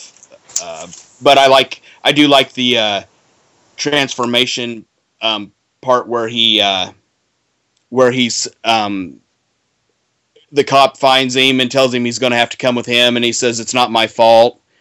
That's probably, and he starts to change. I really like that that part too. Um, I'm not sure if he had if he had something to do with that, or if he was just the suit creator for the for the werewolf suit. But but Carlo Rambaldi's probably one of my probably one of my favorites. Anybody, anybody else have anything to say on Carlo Rambaldi? Cow, cow, blobe, bam, flibby. I didn't know he did all that stuff. Awesome. And he's one of the Italian guys too, right? Yeah. Yes. Uh, and he actually trying to- he actually passed away in 2012. Oh, no kidding. Yep. I was trying to look him up real quick because uh, I can't remember everything he's done. You know a name we haven't mentioned yet? Who I'm a Hmm. big fan of. Who's that? Rob Bottin. Yeah. Kind of, kind of made a pretty cool movie. Or Yeah. what movie's that? it was something. No, it's the thing. You silly goose. You know, I was I was torn with choosing him, but uh, Rambaldi just had some. Uh, there was some of the movies that I really loved growing up that I, you know, and he did the effects for. So that's you know that's why I chose him. Although Bottin has done a lot of stuff that I've liked, but went with Rambaldi for for that. But but Bottin has done a lot of neat stuff. A lot of neat stuff. Yeah, very much so. I mean, obviously, the highlight of his career probably will always be the thing. And those, and I almost decided, I almost thought about choosing that as my favorite effects shot of all time because just the shit that goes on in that movie, effects wise, is crazy. Some Yeah. fever dream of creativity. Yeah. hmm And that's the thing too. Also, with that uh, said, that uh, not only is it like just really good looking effects, but yeah, a lot of creativity had to go into to all that. I mean, who thinks of a freaking severed head upside down, sprouting spider legs and antennae and crawling out of the room? Yeah. Who, who, Or could admit to thinking that. Yeah. who comes up with that shit and not be on acid? Well, nobody. And that- yeah. Yes. And is is that your favorite effect from the movie, Mike? That's mine. I love the part where the head separates and it comes, you know, stretches down and Dude, it's tough for me because there's so many good moments. It's a toss up between. Okay, top three. top three, I think. Um, God damn, wait a minute. The dog's cool too. Top four. Um, the the head sprouting legs crawling out the door, and of course you got the great tagline right at the end of it. You got to be fucking kidding me. Um, goes along with that so well.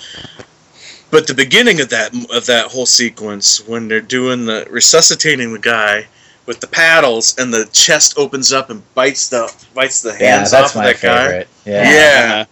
That's Fuck. freaking awesome. But a much smaller one, and I appreciate the smaller stuff too because it's like it's even more outrageous to, that they pulled that off than something like a head growing legs or a chest opening up with sprouting teeth. But when they're testing the blood, and that blood shoots up out of the freaking out of the, the freaking dish, just that Yeah. single shot there is freaking mm-hmm. amazing to me. Because again, it's just like, how'd they do that? Oh, and then that character of Palmer when when they do the blood test and then they feel that he starts shaking and then his eyes start getting really big and popping out of his head and he starts, you know, changing. That's awesome too. Yeah, and then he like shoots up and hits the ceiling, and then he's just got like these, these like just fleshy tentacle things like waving all around, and yeah, very very cool. Oh, and that part where Kurt Russell dies. Huh? Oh wait, that was that was fan fiction. I'm sorry. Oh my god. Douche. Stay dreaming. Sorry, guys. Ah. so yeah, that movie is just, and I know we've talked about the thing quite a Balls bit to the too, wall. Just on the effects side of things, yes, balls to the wall. trying to remember other stuff Rob Rob Bottin has done. Uh, did I write them down? Let me look. I did. So Rob Bottin, um, came from the Rick Baker School. He started off doing a lot of work with uh, being Rick Baker's protege, and I think Rick Baker even kind of um, helped him out a bit. Well, maybe it was on because wait, uh, the Howling. Rob Bottin did the Howling, and I think Rick Baker helped him out on that, even though Rick Baker was busy doing Werewolf London at the same time. So both movies featuring kick-ass werewolf transformation sequences kick-ass looking werewolves, even though they're completely different styles, um, by two by two effects artists that, that used to work together. So, um, but uh, so yeah, so the Howling I think is another another Rob Bottin masterpiece. I like my werewolves to be on two legs, and I like the oversized, overpowering werewolves like the Howling or um, Dog Soldiers This is really another really cool looking like just you know seven foot tall on two leg werewolves with giant freaking cartoonish ears and huge. The Waxworks werewolf is another really good one like that. Those are my favorite werewolves. So that's why I really like the Howling a lot. Um,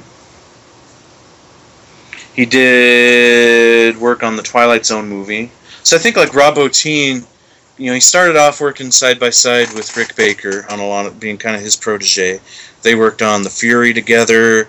Uh, they they worked on Star Wars together. Uh, you know, the '76 King Kong and a few other things. Uh, and then like Rob Bottin went off on his own and did Piranha for uh, John Landis, not John Landis, Joe Dante. And Joe Dante being famous for, you know, making friendships and using a lot of the same people over and over again, like used Rob in a lot of other movies like The Howling, Twilight Zone the movie, Explorers. So they work side by side quite a bit. Anybody have anything else they want to say about Rob Bottin? I see Total Recall on there. Yep. Yep. So Boob. Rob Bottin is in, is responsible for three boobs. Yes. he also did on, he did work on Seven. That's got some gruesome stuff in that movie. hmm Love it. What's in the box? he, I think, is responsible. I'll just keep going. Whatever. I think he's responsible for, I think, some of the coolest creations to come out of the 80s. Um, he did. I can't remember. I can't remember Tim Curry's character's name, but he did the the Frankfurter. Tim- yes, no, he did the Tim Curry devil creature in um, Legend. hmm Ah. Yeah, which again, that's an amazing makeup. How those giant horns that are twice the size of freaking Tim Curry stayed on the top of that guy's head, I have no idea. I think they just used glue. There's no amount of glue in the world that would be able to hold those freaking things up there. They had to also been holding them up with like monofilament or something, which is the effects person's term for fishing string. Anyway, so there's that. Isn't he? Wasn't he also the creator of the RoboCop look? Uh, it says that he w- worked on it. It doesn't say that he designed it, but Okay, here's the thing. When I was doing my research, are you on IMDb right now? yeah. Here's the challenging thing about special makeup effects artists on IMDb. You really got to look at all their credits because sometimes they'll be they'll they'll have some credits listed under makeup artist, then they'll have other credits listed under special effects Special artists. effects, Yeah. Yeah. Then they'll have you know their their entire effects body of work could be listed under like three or four different names. When I was going through and, and, and writing out some of these myself, I was like, wait a minute. I I know this person worked on such and such movie, but it's not on there. And I had to go and look and I'm like, oh okay, there it is. It's it's listed under special effects, not makeup effects. So it's kind of it's kind of be a gray area. And I swear I thought I read on IMDb that he created the design of RoboCop, but I, I could be wrong. Not possible. Yeah, that's that's true too. Yeah, it's kind of scattered. I mean, it says like he created the costume design for RoboCop 2 Yeah. and was in special effects on 3 and then he was makeup on 1. So who the fuck knows? So Mike just saw the word RoboCop and thought that was it, probably. No. But I Well, think he- yeah, go ahead. what? Go, no, you go Oh, ahead. you. it was- I was changing the subject. I think Rob Bottin's best work by far is Humanoids from the Deep. Uh-huh. I'm just saying, Humanoids from the Deep. If you have not seen it, you need to see it. If you've seen it before, watch it again. Humanoids from the Deep, right? Right? yeah, it's good. All right, that's all I have to say about Rob Bottin. Now I see on the list that the movie Basic Instincts on there from '92. I've seen that movie. Now, does that mean that? I mean, I know there, I know there was, I believe, a stabbing with an ice pick. Is that right in the movie? I think. Um, it's been so long. uh, now. yeah, I yeah. don't remember. But I also remember another scene with Sharon Stone where she's talking to the the detectives. Now, does that mean that Bottin? You know I where know I'm going where with this. you're You know where I'm going with this. Oh god. Does that mean he was down there slapping makeup and foam on her hoo ha? That's That pro- that wasn't that that Johnny. wasn't real. Well, I'm just asking. I pros- I'm a very I'm a prosthetic very yes I'm a very curious person when it comes to special effects, and uh, I want to know if Yeah, that that's was real. curious about. Yeah, I'm very curious. I want to know if that was real or if that was Bottin's handiwork. It's a good question. I don't know. I doubt it's her real vajay. Of course it is. In your dreams. Oh yeah. that that's that's the only thing I had to say about Bottin right now. I just I was just curious. I seen that on the list, so I had to bring that up. I'll ask him. I was just thinking of a, another head trauma if the staircase and high tension counts for your list or not. Oh, I don't know if that'd be a full-on head explosion, but that's freaking a kick-ass moment. Yeah, for sure. Great special effects on that movie too. I don't know who did them. So we haven't talked about Rick Baker yet. I mentioned that Rob Bottin kind of came from underneath Rick Baker's wing, um, or in Rick Baker's case, uh, um, not so much a wing, but a ape arm. Because Rick Baker's done a lot of apes. That's all I'm saying. That's what, that's what I'm saying. Come on, Yeah. Like Yeah. what? ape wise. Oh. I just I I'm just gonna put throw this out there that I don't think there is any other makeup effects artist that has punched more hair than Rick Baker. Uh, That's I mean look at it. You know he he worked on 76's King Kong. He um he helped out on The Howling while he was doing American Werewolf in London. He he did Gray's Greystoke, The Legend of Tarzan. He did a movie called Rat Boy. He did Harry and the Hendersons. He did Wolf. Um, uh, uh, um, you need Plant- hair, you get Rick Baker. That's what I'm saying. You need you need hairy freaking guys. You, you need to get Rick Baker. He did um, the 2010 Wolfman. He did Cursed. He did the TV series Beauty and the Beast with uh, Linda Hamilton and Ron Perlman. Remember that show? Yep. So you can get Ri- typecast as an effects artist. I see. Uh, kinda, I guess, right? Because a a lot of them, he did a lot of monkeys. You know, like Planet of the Apes, Gorillas in the Mist, Mighty Joe Young, King Kong. A lot of monkey work. A lot of, a lot of. He did the Grinch and How the Grinch Stole Kiss Christmas. the guy is very familiar with hair. That probably explains his beautiful silver long ponytail he's got. And how many people did it take to work on 76's King Kong? We've got him, we got Bottin, we've got Yeah, we- We've named like three or four Yeah. But and that was something I saw too. You know, it's like a lot of these guys, probably especially back in the early '80s, kind of worked for each other. Like if Rick Baker was the main guy, then so and so, you know, that was the main guy in another film, probably worked under him on such and such. You know. But you want to talk about a body work like Rick Baker's got a pretty big body work besides just doing hairy creatures. Um, he worked on Star Wars. You could probably guess about every effects guy in the industry, especially ones trying to make a name for themselves, worked on Star Wars. But uh, everything from like Star Wars to the to It's Alive, um, Videodrome, of, and of course Michael Jackson's Thriller video. Uh, Yes. Yeah.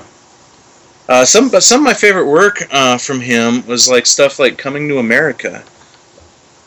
You know, his white old man makeup he did on Eddie Murphy is still one of the great um, real makeups I've ever seen in a film. He um, also worked on Escape from L.A. Jason.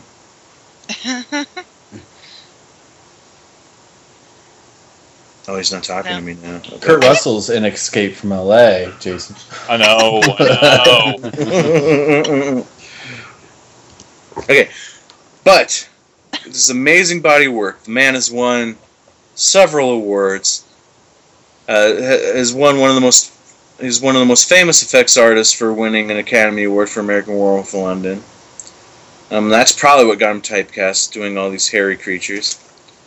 But for me, two of my favorite moments in his career is doing the worms crawling into the guy's face in the movie Squirm Mm-hmm. and doing the effects work on The Incredible Melting Man. Hmm. Guys, have you seen that one? no. Oh, it's bad. but it's awesome. It's awesome mm-hmm. because the killer in this movie is a man that's just melting through the entire movie. And they explain it that the more he melts, the stronger he gets. It's ridiculous. but awesome. Rick Baker did the uh, did the monster. Would you call him a monster? In Funhouse, we talked about Tobe Hooper last episode. Tobe Hooper's Funhouse. Mm. Uh, he did the makeup effects on that guy in that. So, pretty huge, awesome body of work. Anything anybody has to say about Rick Baker? Did we say he did all the Men in Black movies? Because that's pretty awesome work. Yeah, yeah, that's right. He did the Men in Black films. Not really horror, but you know. No, and that, but that's but uh, it's still there's great stuff in those movies effects wise for sure. Mhm. And he did all three, didn't he? Yeah. hmm So that's cool that they brought him back. You know, because you, see a lot of times in like franchises and stuff like that, they don't always stick with the same effects artist, Right. and because of that, you definitely get different looks when it comes to the effects. Mhm. Now, I don't know if it's just because it's Rick Baker, so they brought him back all three times. Especially considering the gap between two and three, they could have gone any direction by then. Mhm. Or if it's the fact that Rick Baker kind of created this universe of, of these aliens and so on, Yeah. and so to, to keep the look the sim the same, keep the look similar, the design, the basic design's the same, and that's why you would bring them back. I would think that would be an important key to that fran- to that franchise or any franchise really, just keeping that that that uh, that universe look the same.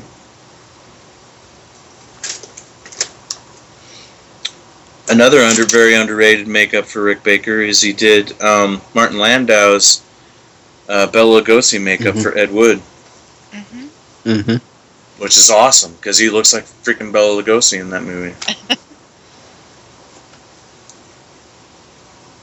Anything else about Rick Baker?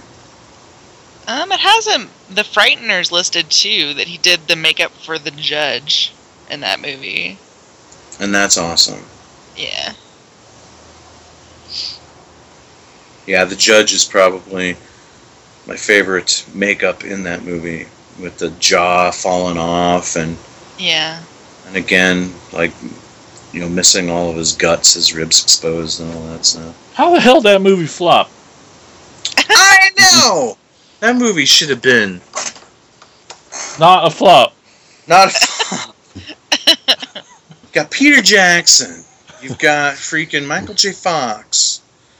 You've got Peter Jackson. Right? You got Dee Wallace Stone. For crying out loud.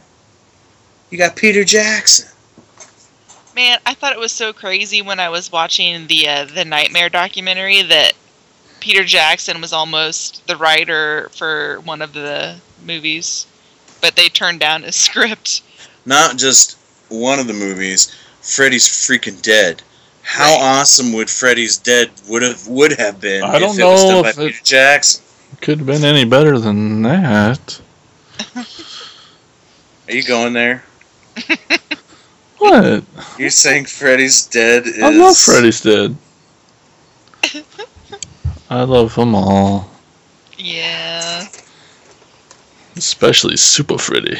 Oh my god, you're now you're just now you're just doing it all on purpose. Ain't nothing wrong with Super Freddy. Thank you. Get some Super Freddy love. It's nothing right with Super Freddy either. Oh, I'll how I will about that makeup, huh? Black and white makeup. I will still take Super Freddy over anything in Freddy's Dead. Even Alice Cooper. I'm sure. I just can't believe you just said that. I knew you'd go there too as soon as I said it. Yeah, that's like one of the most brutal parts. He's just the Yeah. sleaziest That is- dad. That is the best part. Like Alice Cooper is Freddy's dad, and the the young guy they got to play, young Freddy, was creepy as hell too. He was enjoying getting whipped and all that jazz. Mm-hmm. I thought it was Wait. Freddy on a broom, but yeah, Alice Cooper's really cool mm-hmm. too. Freddy on a freaking broom mm-hmm. doing the Wicked Witch. I mean, seriously, come on. That's hilarious. It's so good. Thank Or the- you. Or the Freddy Krueger Power Glove. Oh, Yeah. amazing, right, Dustin? You had to Yeah. love that. Great graphics. So good. Yeah. All alone on this one, Mike. I guess that's fine. Freddy.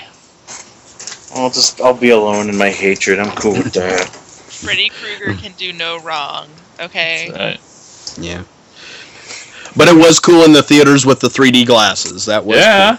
I did enjoy that. I did enjoy you know and We Yeah, it was saw long it in before this- saw in the theater long before this day and age. Whenever you had a movie comes out in 3D, so it was a treat. Mm-hmm. You hadn't seen 3D since the early 80s, man. The old red if you were lucky. 3D. Yeah. Yeah, red and blue 3D. So it was kind of sure. shitty, but it was still cool.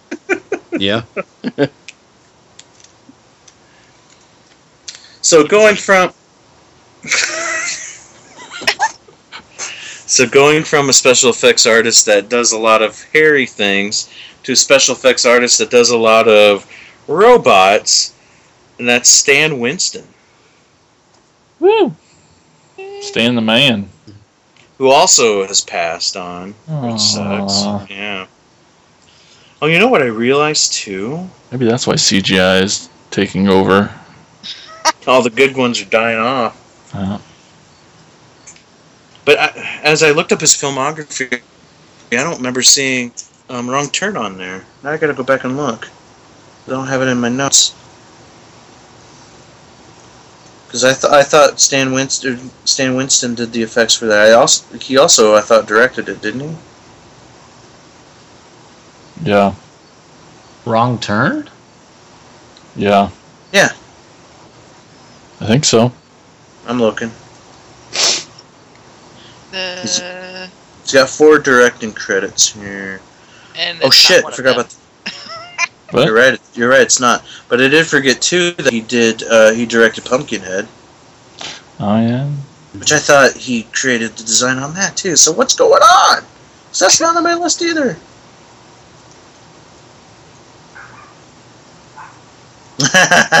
okay. Under co- under costume un, for Stan Winston under costume department, um, he did the Wookiee family costumes for the Star Wars Holiday Special. Yes! Uh, Go Stan Winston. you bastard. All right, come on. This is not. Something's not right here. I thought Stan Winston worked on those movies. He wasn't You the thought director. wrong. You thought wrong, Mike. Get Yes. shit mixed up in your brain. Hmm. It's bullshit. Hmm. I'm perplexed. Of wrong turn? Well, why don't we just look up wrong turn? Good call. That's too easy. I'd rather slow to, to slow the show down to a. Director Rob Schmidt. Uh, who?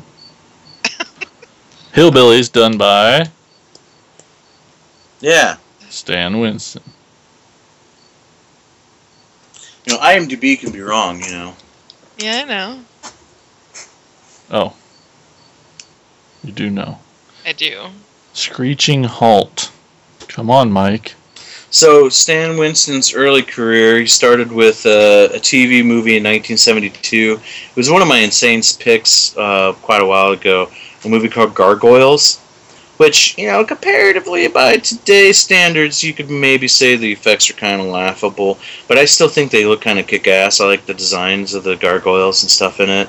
Um, I mean, it's guys in it's guys in heavy makeup and in gargoyle suits, but uh, they still look pretty BA. And it even won Stan Winston an Emmy, I think, uh, for the effects work on that.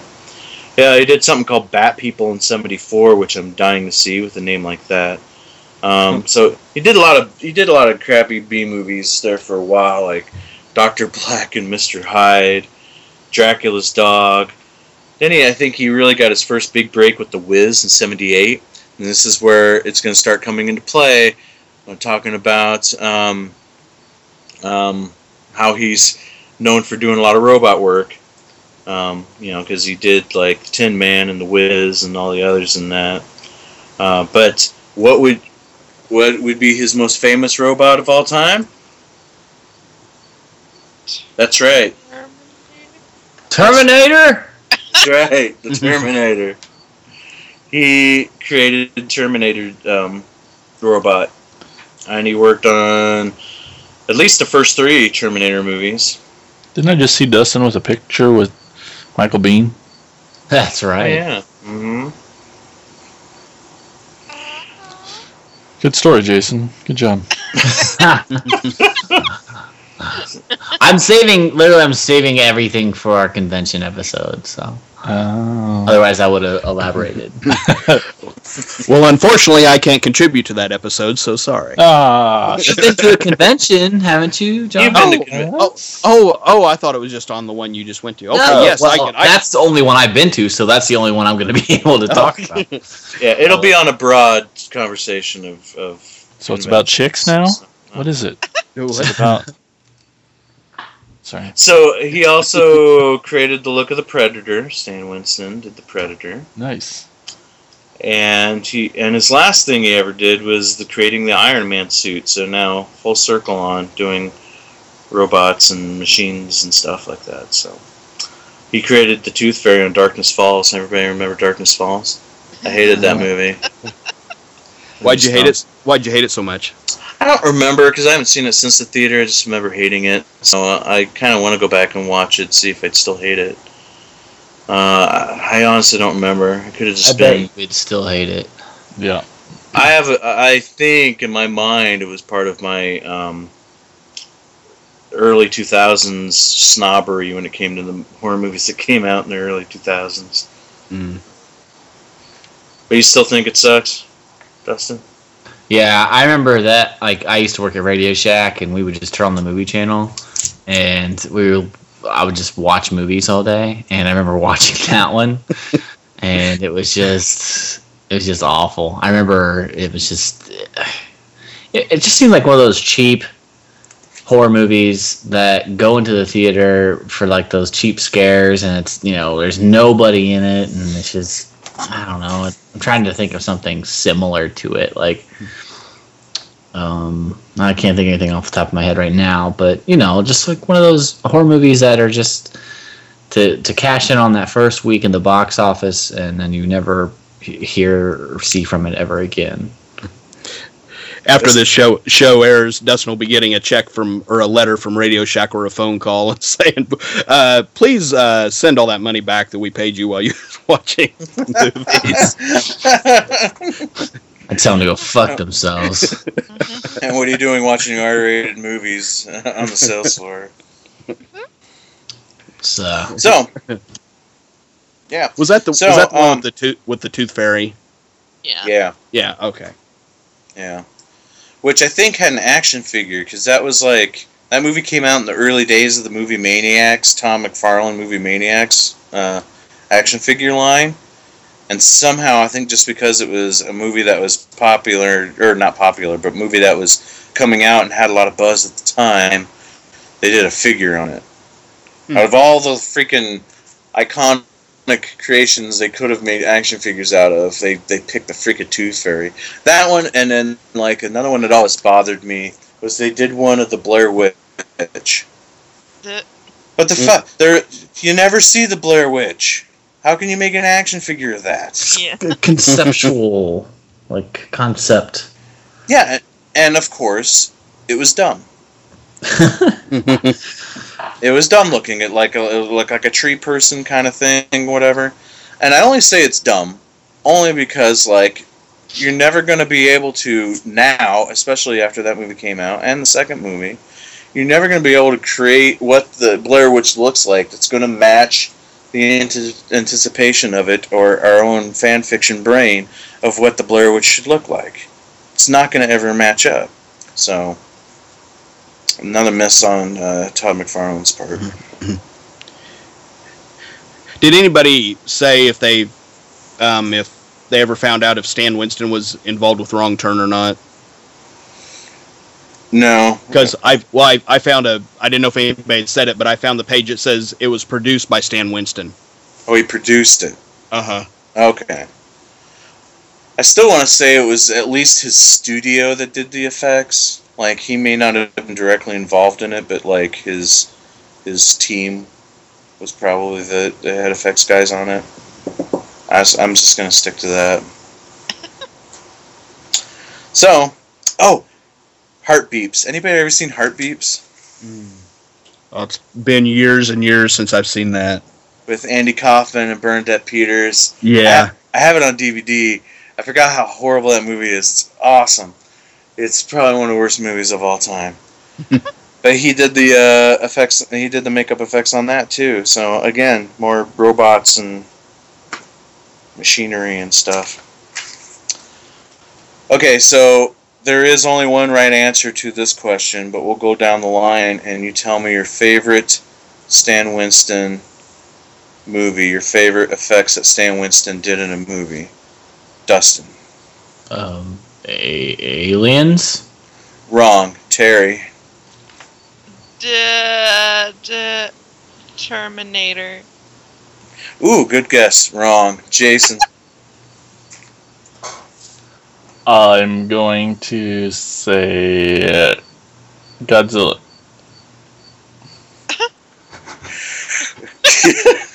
He's right. Is he right? no, he's not right. Uh, Oh, John. John. damn. Okay. What's what's been the answer so far? Uh, Aliens, which is Uh-huh. a really good, which is a really good guess because I got to do hand it to Stan Winston. Uh, Aliens is another iconic film for Stan Winston, um, effects wise. Terry said Terminator, which again we've already discussed. Stan Winston's well known for his robots and stuff. Jason said Godzilla. I'm not exactly sure which Godzilla he's referring to.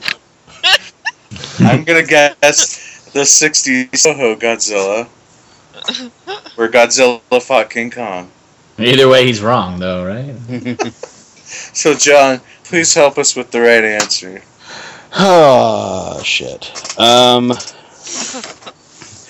The Monster Squad. Yes, ding, ding, ding, ding, ding. Did I get it? You got it right. The Monster Squad. Yeah. I didn't see that he did that. Oh, okay. It's there. It's in one of his It list of credits. It's it's there okay. under his special effects credits. Hey, hey, Mike. I just got word from the judges that I was actually right with. Uh, so You're gonna pick that over Monster Squad? so it's not Godzilla? I think you need to go back and rewatch Aliens.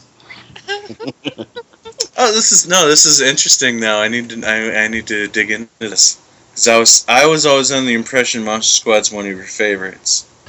I like Mama, the mama. creature. I love the creature in Monster Squad. hmm But man, Aliens is like Okay. consistent throughout the entire movie. I mean, it's just. But of course, you know that's probably help with James Cameron. But man, Well, he may have something to do with the movie. Yeah. okay, I didn't. I just didn't realize. The, but no, don't let don't don't let don't think that I like hate the oh, Monster Oh, Squad me. at all. Like, we've discussed the Monster Squad at nauseum. I know you don't hate it, so I'm not Yeah. worried about that. I mean, I just you know I, I love the creature, but man, that's it's great. But Aliens, I think it's just consistent front to back. So it's the right. That's the right answer. Come on. But back to the Monster Squad. Um, so, yes, I think Dustin hit the nail on the head for me. My favorite monster in the movie is the creature, which it sucks because he gets the least amount of screen time. yeah. Gets blown away by Fat Kid, and then he, then that's it. Um, snaps a few cops' necks, but that you know doesn't really get the height, the spotlight. Man, sucks. So the Gill Man is my favorite. Sounds like it's Dustin's favorite. Uh, who's your favorite monster from the Monster Squad, John? Uh, I would say probably the the Gill Man, probably. Nice, nice. Terry? Hmm. I mean, I like the creature, but yeah, like you said, he doesn't get a lot of screen time. I'm gonna be different and say the Wolfman. So the Wolfman's really good too, and uh, the Wolfman, the life cast that they built the Wolfman off of was Stan Winston's life cast. Like the the look of the Wolfman is modeled after Stan Winston's face, kind of built Hair off of all. Stan Winston's face. Yeah, He's yeah, just that exactly. hairy. He is, he is. and Jason, Mama Monster Squad. I would uh Frankie. oh, you picked Yeah. Frankie. Old, uh, what's his name? Noonan. Tom Noonan, yeah. Who's almost as scary out of makeup as, as he is in makeup. It was pretty funny uh, at the Monster Squad panel. Sorry, Terry. On Friday night, um, I swear there was one time where like Frank and Tom Noonan kind of came up, and everyone was just like, uh, yeah. you know.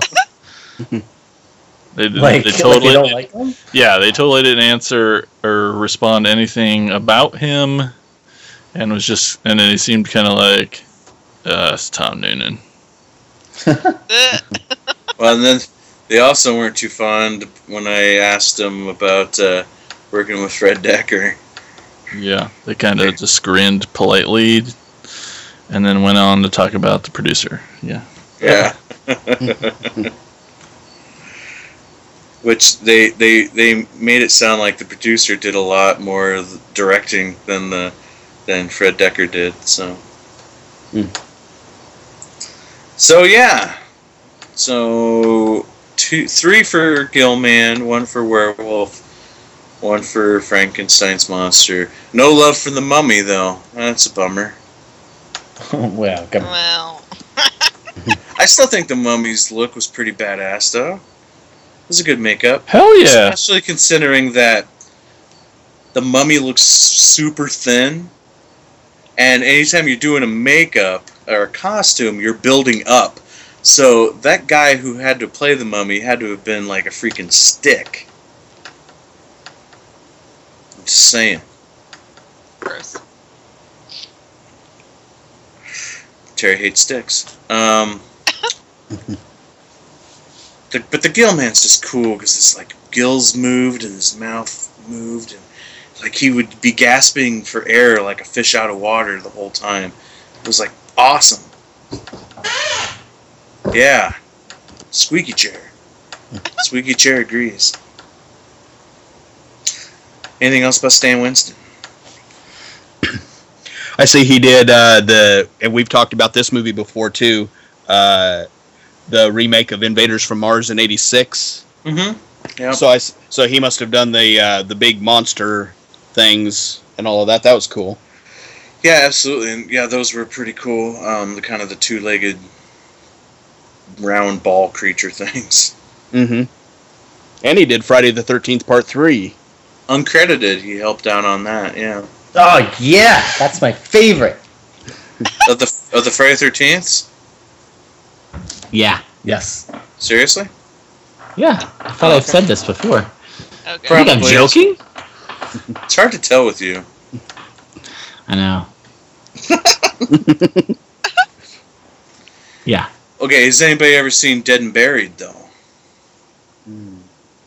No. Eighty one.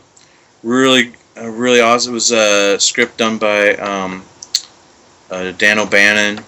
I can't remember the director's name. It's got a it's got an early film career performance of Robert Englund in it, but Stan Winston did the effects on it. And to me, it's got one of the most, you know, Jason had talked about before. One of his favorite effect shots is the because it's so gross and gruesome. The the veins sticking out of the guy in Nightmare Three, but I think equally as as shocking and gruesome as that is the nurse that stabs the man in the hospital bed with a syringe into the guy's eyeball in that movie. Hmm. Yeah, you guys are speechless. Which one? What? It's Yeah. it's a movie. It's a movie from 1981 called Dead and Buried.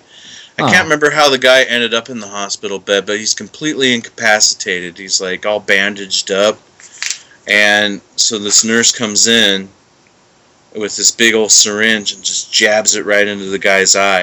And it's not like a quick jab either. It's nice and slow. It's like all freaking Italian style eye piercings Uh-huh. anytime you got to me that that's a that's a thing with me like you know anything happening to the eyeballs or anything happening to fingernails are the two most gruesome things for me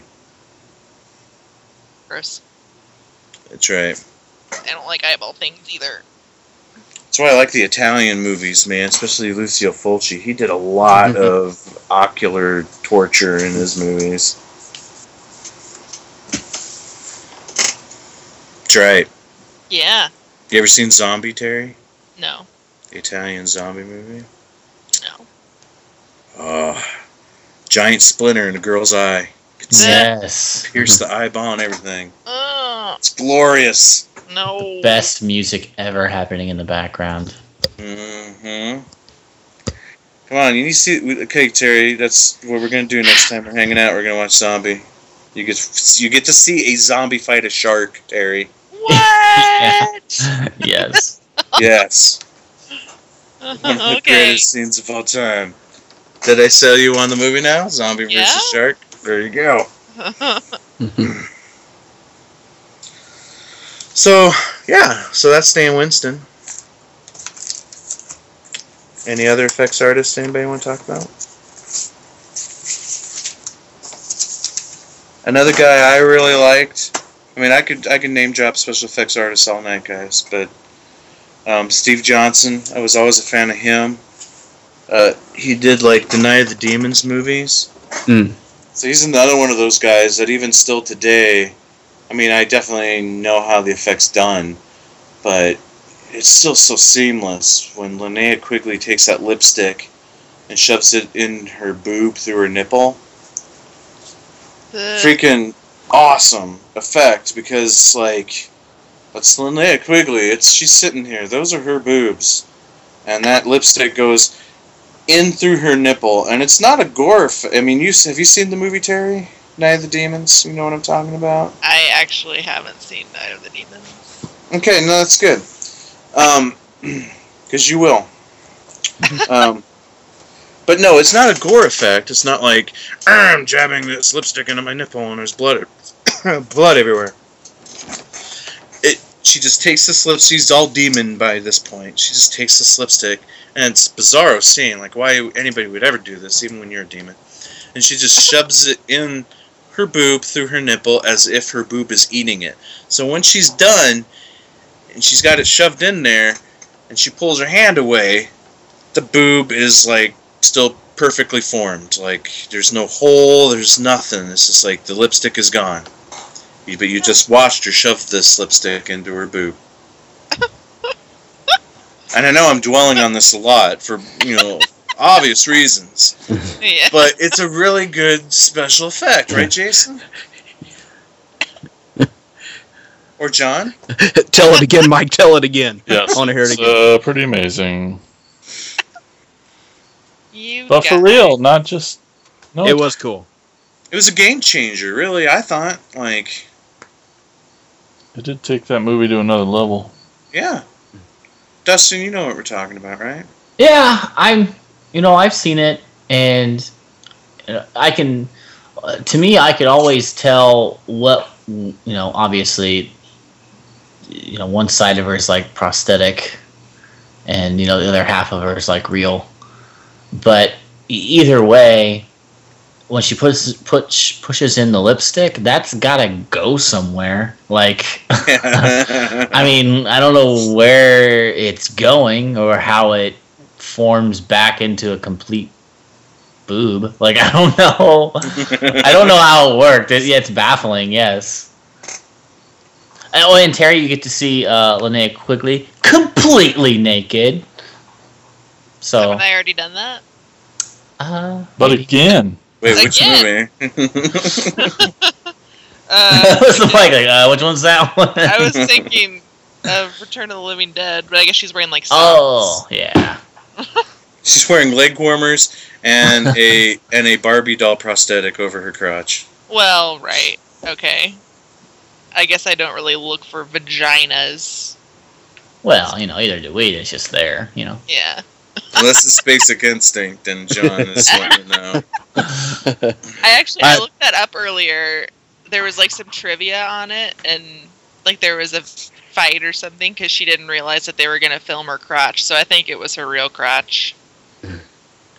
Well, thanks for clearing that up for me. I've always wanted to know that. Yeah, there Well, you go. She, she can't be too pissed. It was a crotch that gave her a career. So Exactly. behind the screen and in front of the screen. So, um, so Night of Demons is awesome. A lot of good effects in that. I, I've always liked the demon design, the demon designs in it, Angela's look, and all the other demons. Um, but then you go into part two. And part two has got some crazy ass effects in it as well, on an even lower budget than the first one. The first one was pretty low budget. So Steve Johnson did a lot of amazing work um, on tight budgets as well. We already mentioned that he uh, that he worked on Elm Street 4. He was responsible for the Souls coming out. Uh, but the oppressive effect for me in in um, Night of the Demons 2. I think it's in the third act where Angela's in the, the basement and she's kind of like this half woman, half snake creature. And it's just this awesome, huge, long snake plants coming off the back end of her. And it's like whipping around like a real snake and everything. And it's impressive because, yes, that's not the actress's lower half of her body. They hid that somewhere. You know, probably the floor. Yes, I understand. But, uh, but then again, the whole move, um, the whole um, mobility of that snake tail, and the fact that this thing is like like six feet long, and it's got to have some weight to it, and you're not seeing like wires hanging from this thing, but it's whipping around like a like a like a frantic snake tail, and it looks really good. Cool.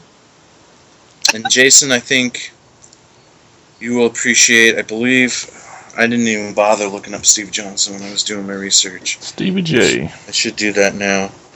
But I but I believe he worked on um, the Abyss. I can't. Uh, have you made a decision yet on like where you stand with Steve Johnson? Because I know you you went through a rough patch. I don't know if you've ended up coming to terms. Well, they've divorced, so I'm okay. Oh, that's what it was. Okay. No, even, honestly, even during the time when they were married, um, I was cool with it because I always thought they were a cool couple, and never thought in a million years I'd ever get to meet her in the first place anyway. So, I and I also thought like too that uh, she ended up getting more work out of being married to Steve because she would kind of like she would do a lot of his be part of a lot of his effects. We already talked about how she, how she was the boobs popping out of the chest of Freddy. Um, but and we've talked about before with uh, um, Dead Heat. Steve Johnson did the uh, effects on Dead Heat, and there was a cut scene that um, was a dancing stripper corpse, skeleton, uh, skeleton corpse dancing around, and what it was was Linnea Quigley in one of those like full black bodysuits with rods attached to parts of her body that were attached to the skeleton. So when Linnea would dance around and do her dance, the skeleton would be dancing around too. So kind of felt like um, I always thought they were kind of a, a cool, cute couple, and um, got more work for Linnea out of it as well. Um, I remember like Fangoria had this thing. It only lasted like two years, but I thought it was the coolest thing ever. They had on on network television, mind you, they had their own horror awards show. Did anybody ever see those? They, were, they did it for two years. Like Fangoria, I think presents the best. I don't remember what it was called, but they had their own like like Academy Awards for horror hmm. movies, sponsored by Fangoria magazine, and it was awesome too because they would do like Hall of Fames. So like I think the first year it was de- it was dedicated to one of them was dedicated to Jason. So like they had Kane Hodder come out in full Jason makeup to accept the award, not breaking character. They would do like little little vignettes between the awards ceremony, and one of them was Steve Johnson and Linnea Quigley, and Steve Johnson showing makeup or you know special effects that you could do at home you know stuff like chewing gum and peanuts to make fake teeth that kind of stuff and and it was cool for me being a big fan of Linnea, Linnea Quigley and seeing Linnea Quigley on network television Mm. primetime Mm. network television Was that in the early '90s when those come out? yes Had late to be. 80s early 90s Because I saw one on. It was like late night one night, and they had a had a replay of one of those, and they was giving it a, a li- like a either a Scream Queen award or a lifetime award to Marilyn Burns, and she was there. oh nice okay that, I think that may have been like the second year they did it because I never did get to see the second year I only saw the first one Mm-hmm.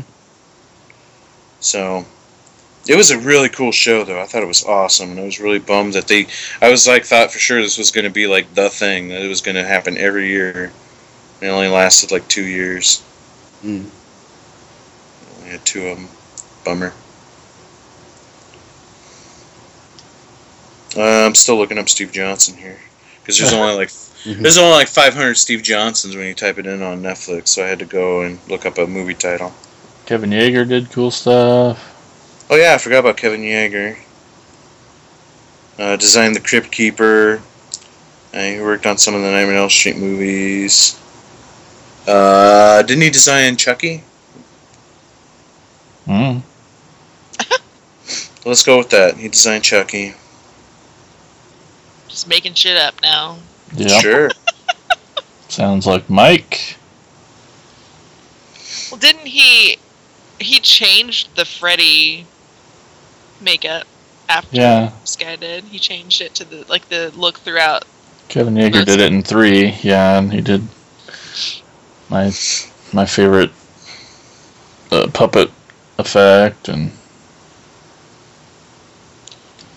But then your Did what else did he do? He did your so- your Shostrom guy worked on three too.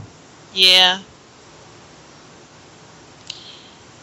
Uh, he did trick or treat, not trick or treat, trick or treat. Oh fuck. yeah. knock, knock, knock. It's a piece of bread. Oh man. Trick or treat. Baby. He must have really been into doing like burn makeups or something. Because yes, he redesigned Freddy. He um, he did Robert Englund's makeup for Phantom of the Opera, the '89 version of Phantom of the Opera, which is the total horror '80s version of Phantom of the Opera. Man, if you've never seen that version, you need to see it. It's so awesome because it's so '80s. Because it's a gore fest. They turned you know, which which now is turned into this like you know this beautiful Broadway blah blah, blah stuff, you know, um, and it's not a musical, you know, it's like one of the rare the Operas. It's not a musical, and it's just a straight up gore flick. Like he's just hacking and slashing people. Movie's great. But then he also did 976 Evil. So it's just a lot of like burn makeups, you know, Trick or Treat. He did the did that monster in Trick or Treat that you see for one frame in the movie. And then he did 13 going on 30. yes. Joe's not here to give me shit about it. Yeah. But I'm pretty sure um, John's a big fan of Kevin Yagher because he did Children of the Corn 3. Cool. yeah, the third one was okay. Yeah, it's not my favorite one, you know, next to the original. Probably, I've always said that I like the sixth one just because it has it refer- references a lot of the same characters and has John Franklin returning. But three three was all right. I mean, And Jason loves Kevin Yagher because he did the um, makeup and adaptation. Mm-hmm. True. And Dustin loves Kevin Yagher because he did the special makeup effects for um, Master Disguise. What? I've not even seen that movie. Yes, you have. It's the one with um, what's his name in it? I know Uh, exactly what you're Dana talking Carvey. about, but I've never seen it. I just seen that turtle, turtle. That's like the only thing I've seen. Which was probably like Kevin Yagher's big work that he did in that movie, and he's probably working on this Turtle Man outfit, thinking, "What the fuck am I doing? Where is my career gone?" I see that he did like a ton of work on Bones. I don't know if anyone else has watched that show, but there's some really gory shit on it. So that's awesome.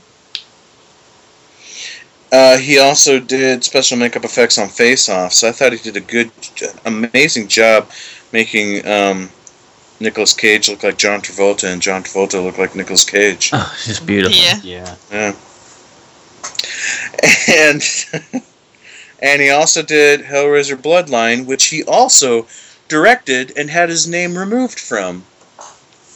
Hmm. Yeah, if you look up, uh, well, I don't know if you if you look it up and it'll say it, but uh, Smart move. wait a minute, Bloodline is I like Bloodline. You would. I do.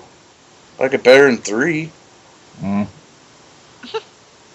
Okay, it actually does show Kevin Yagher is one of the directors for Bloodline, but he had his name removed, and when people have their name removed from movies, they use the fake name uh, Alan Smithee. so I think in the movie, anyway, director's credit is Alan Smithee and not Kevin Yagher. So there you go. So that's Kevin Yagher. Woo! What other effects? What other effects artists are there in the world? I think we covered them all. One of my favorites is Stephen Tracy from the film Demonica. Yeah. There's a particular scene in the bathroom. Well, I'll just wait and let you guys see it. Yes, you need to see it. Appreciate it. No spoilers. All right. Well, do we get into Savini? uh, Um, Who? Oh my god. So everybody got to say who their favorite effects artist was, right? right. Except Yeah. you. So except for me. So who could possibly be my favorite effects artist?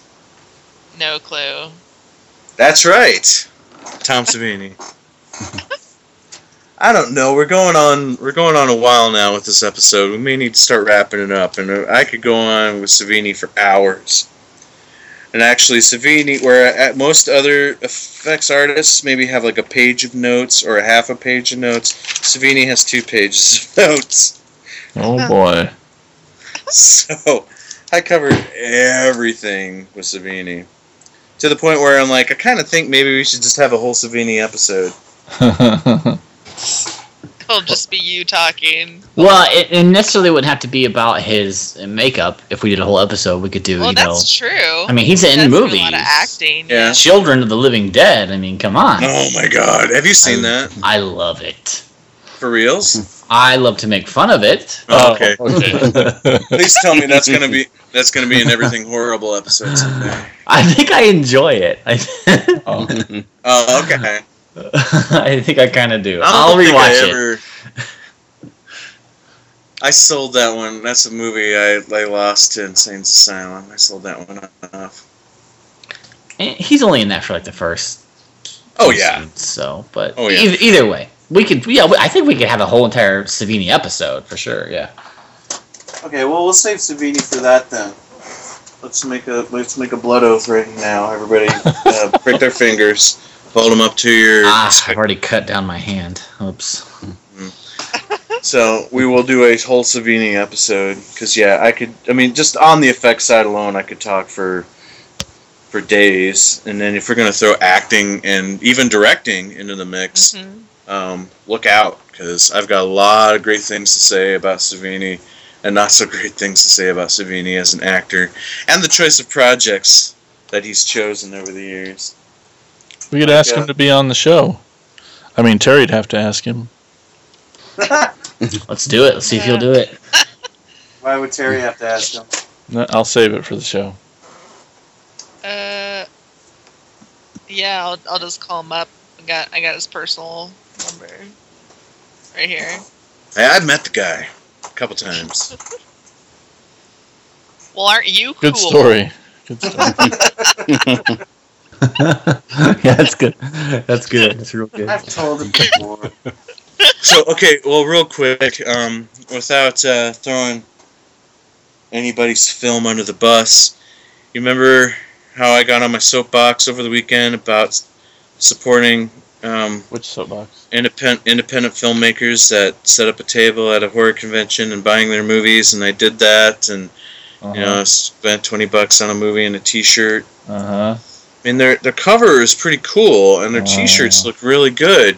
If they would have put in that kind of effort and production value into the actual freaking movie, oh, oh what my did you god! buy? What was it? Should You I say that. on the air? I don't feel like I should say that, and I don't remember the name of it. Oh no, it's well. I guess I'll do it. I don't care. It's called Cool as Hell. Oh, yeah, they were aggressive. Very aggressive. I wish they were as aggressive aggressive about making their movie as there was about promoting their movie, because Had a bunch Oh. of people in it. Holy shit. Well, Savini's one of them. And it is. Okay, of the people that have in this movie, Jason, Uh I have one word for you as far as the cameo appearances in this movie. I already know, but Zombie Zombie Yep. Yes. it is so like.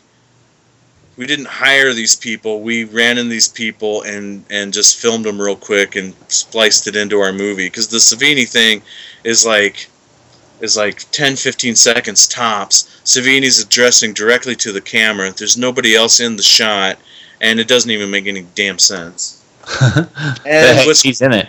and what's effed up is there are uh, there a cover for it which is which is a really cool you know i like i like the, the design of their stuff. Whoever their artist is is pretty cool. Kind of a comic book looky comic book look to their art and everything. But the savini character is on the freaking cover of the box. And it's so yeah, whatever. So It's- aggressive. it's so bad dude. And like oh my god i should have turned it off as soon as i started it. I suffered through the whole thing but first off like the it's cropped horribly. Hmm. like it's shot for widescreen but it's not letterbox. So everything everything in the entire movie's crop i'm you- you're missing stuff off to the side. Like the opening title credit sequence they use a font that that's large enough that that is from completely one side of the frame to the other side of the frame so you're missing like half of the lettering of the of all the of all the credits then you'll have like shots of characters that hang all the way to the right or hang all the way to the left so they're like not even in frame when you're watching it on normal television Are you sure you just didn't mess up your I'm pretty sure. I'll bring I'll bring it down to you right now. Man, I can't wait to tell those guys that we talked about their new movie on this episode. yeah, now I'm starting to feel guilty again. Maybe you should cut all that out. You won't. Hell no. Finally, some drama. Uh, I, I, you know, I think just overall, I'm just really disappointed because the premise of the movie was cool. Um, it, it had you some love really. indie films. You, I mean, like, I do, and I really wanted to support these guys big time. I still want to see their other films, see if it, Huh. It's any po- oh, knock on wood any better. But it, it's like I said, the premise is cool. Looks like there could have been some very funny moments in the film, but the acting is pretty bad. but Zombiegeddon's better. Dude, no, there's nothing. No, it's, it's still better than Zombiegeddon. It's still better than Zombiegeddon. Okay. Um, so I'll give it that. But it's it's Chris Seaver quality stuff. It Oh, dang it. Yeah. Again, it's just like you go to their table, man, and it's like this looks pretty kick-ass. So they do, they know how to promote. They know how to make things look pretty in a box. They know how to make strangers buy their shit. Yeah. But if they if they had half of the quality in the product that they do and everything else, it would have been solid. Whatever. But you hated it. All right, next movie. A lot of boobs in it though. I'll give Okay. it that. Okay, so anyway. So, since we're gonna save Savini for another day, uh, let's go ahead and take a break. When we come back, we'll get into some segments. Good evening. It's intermission time. Our service is friendly and quick. You'll find hot dogs, hamburgers, pizza, your favorite candies, hot and cold beverages, and other delicious snacks. So add to your fun of watching the movie. Visit our refreshment stand right now. We're glad to have you with us tonight. and We hope you'll come to see us often. It's great to get out to the movies.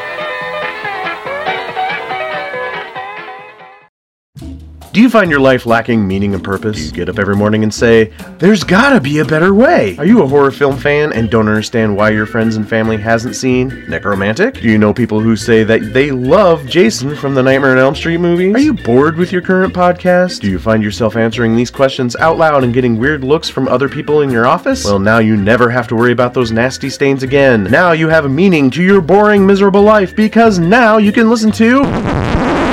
Attack of the Killer Podcast. That's right, Attack of the Killer Podcast. Attack of the Killer Podcast has all the vitamins and minerals for a well balanced breakfast. On Attack of the Killer Podcast, you can marvel at the crew as they discuss various horror films such as High Tension and. High, high tension. Listen with your ear holes as the attackers pick a topic and then derail from that topic for at least an hour every episode. Be extremely disturbed as you learn the true love Insane Mike has for his Jason Goes to Hell DVD. But wait, there's more. The gang at Attack of the Killer podcast give you their guarantee that every episode will contain at least two hours of in depth horror discussion or at least until they get bored, which usually happens after about the first 30 minutes. Listen to what this satisfied customer has to say about Attack of the Killer podcast. Who the hell are you?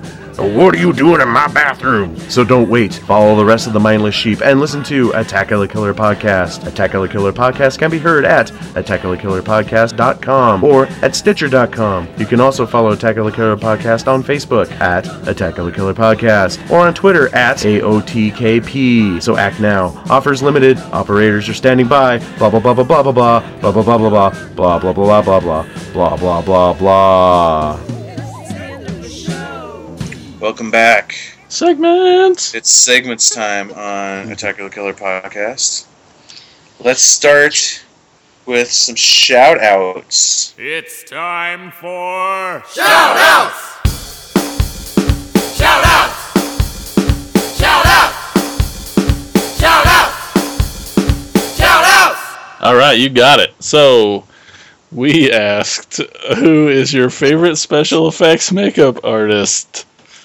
And on Facebook, we had a few responses. We had Casey Bates. He says, I'll go with the generic answer and go with Savini. Savini is generic. That's what he said. Maybe not. Okay. Right. I I I, I want to say this though, especially before we get into the Savini episode. That, and I'll probably say the same disclaimer then.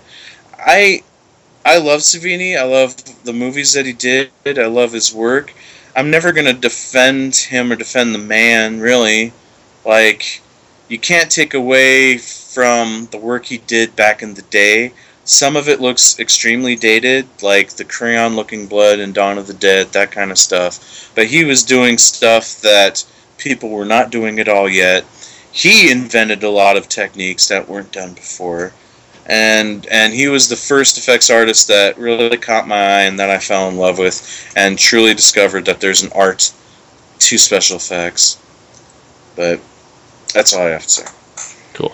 Lindsay Alston says, "Oh my God, best question to answer ever."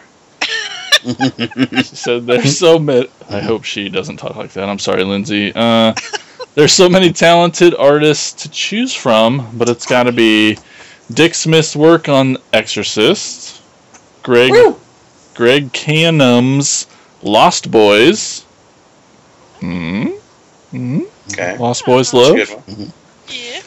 and Christien Tinsley's Effects Studios work for the TV show American Horror Story for me. Oh, interesting. Ah. I have yet to watch a single episode. Of Same that. here. Yeah, yeah, me too. Anyone else? Just Terry?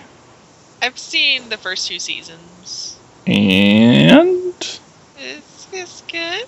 That's oh, she didn't like it. I always hear. That's why people here they're like, "Eh, it's okay." I I liked the first season, and I wasn't as big of a fan of the second season. But I hear season three is freaking awesome, so I need to watch that, and maybe it'll redeem it a bit. Or every time I hear someone who's like, "Oh, it's the coolest show ever," I usually don't ever trust their opinion. So I'm like, like, well, I don't. It's weird because it's more like it's classified as a mini series because each season is its own different plot. Yeah, hmm. That which I sounds appreciate cool. that. Yeah, Yeah, isn't this current season going to do with a carnival or something? yeah. The next one's going to be some sort of carnival like thing. Which You love carnivals, and more Yeah, specifically funnel cake, Mike. So I think you're gonna love this season. as long as there is a full episode dedicated to funnel cakes, then yeah, sure. Hopefully, they kill someone with a funnel cake and ruin them for you. Ooh. Dude, once you once you've had a Reese's peanut butter cup funnel cake, Oh, there's be nothing that could. Yum. What do you mean? Yeah, Gross. yummy. Awful. S- sounds delicious. Yeah. Sounds like I wish I had one in my tummy right now. Mm-hmm. Or the Why- red, or the red velvet cake funnel cakes. Mm. Saw that. That sounds like too much. Like just regular funnel cake is delicious. Why do you need extra shit? I don't get it. Mike. Every because everything is better with chocolate and peanut butter. Terry, Ugh, Up. Sh- no, Terry. no, yes, no. you Mm. could put you could put that shit on sushi and it would be good. Mm. Ugh, what the? Anyway, enough about food. Next, we have Derek Johns, and he says KNB, Tom Savini, Headshot and Maniac. Mm-hmm. Ooh, Jason in Part Seven. That was Howard John- Berger, right? No, uh, Jason in part seven. That was um. Well, um, I know Berger Well- did the face, right? The Nerf. part eight with her face. Part seven was one of the best Oh, yeah. Jason makeups ever. But I think that was because John Buechler directed it. So I may be Mhm. wrong, but I was always oh, under the it was assumption it was, Buechler. Yeah, my bad. it was Buechler's studio that did the makeup on Yep, it too. you're right. Wrong handlebars. I was thinking. Good point. Yeah. And he also said the thing. And then he wasn't done, and he had another comment that says, I love the effects in The Prowler as well. Yep. Go Savini back- again. Go back to practical because The Prowler is 1980 and it looks amazing. So true. Yep. And that's all we have on Facebook. Uh, there wasn't anything on Twitter, but we had some people call in, so here is their call. Woo! All right. Well, thanks for calling in, guys. And anyone can call in anytime. Uh, you can call 415 952 6857 or 415-95-AOTKP. Leave your comments. Let us know what's up. That is shout outs. Thank you. Excellent. Good Cool. job, Jason. As always, with shout outs. And now let's go over to. Let's go over to. I'm dying to find out. I'm just trying to remember the name of the segment. Um, of John's new segment. Looking back at my early days in horror. Thing. Nope. nope. Close. Not wait. That wasn't close at all. That was not Um, memory memory No. lane. Nope. Um, closer. dismembered lane. Oh, whose show is this? What's going on? What is it? Oh, And here's John is- Sullivan with Memory Vein. That's what I said.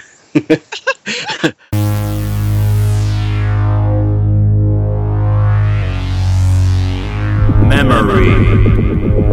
Bang.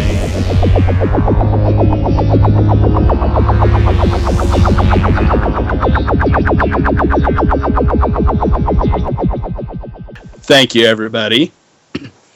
Movies have always been a big part of my life.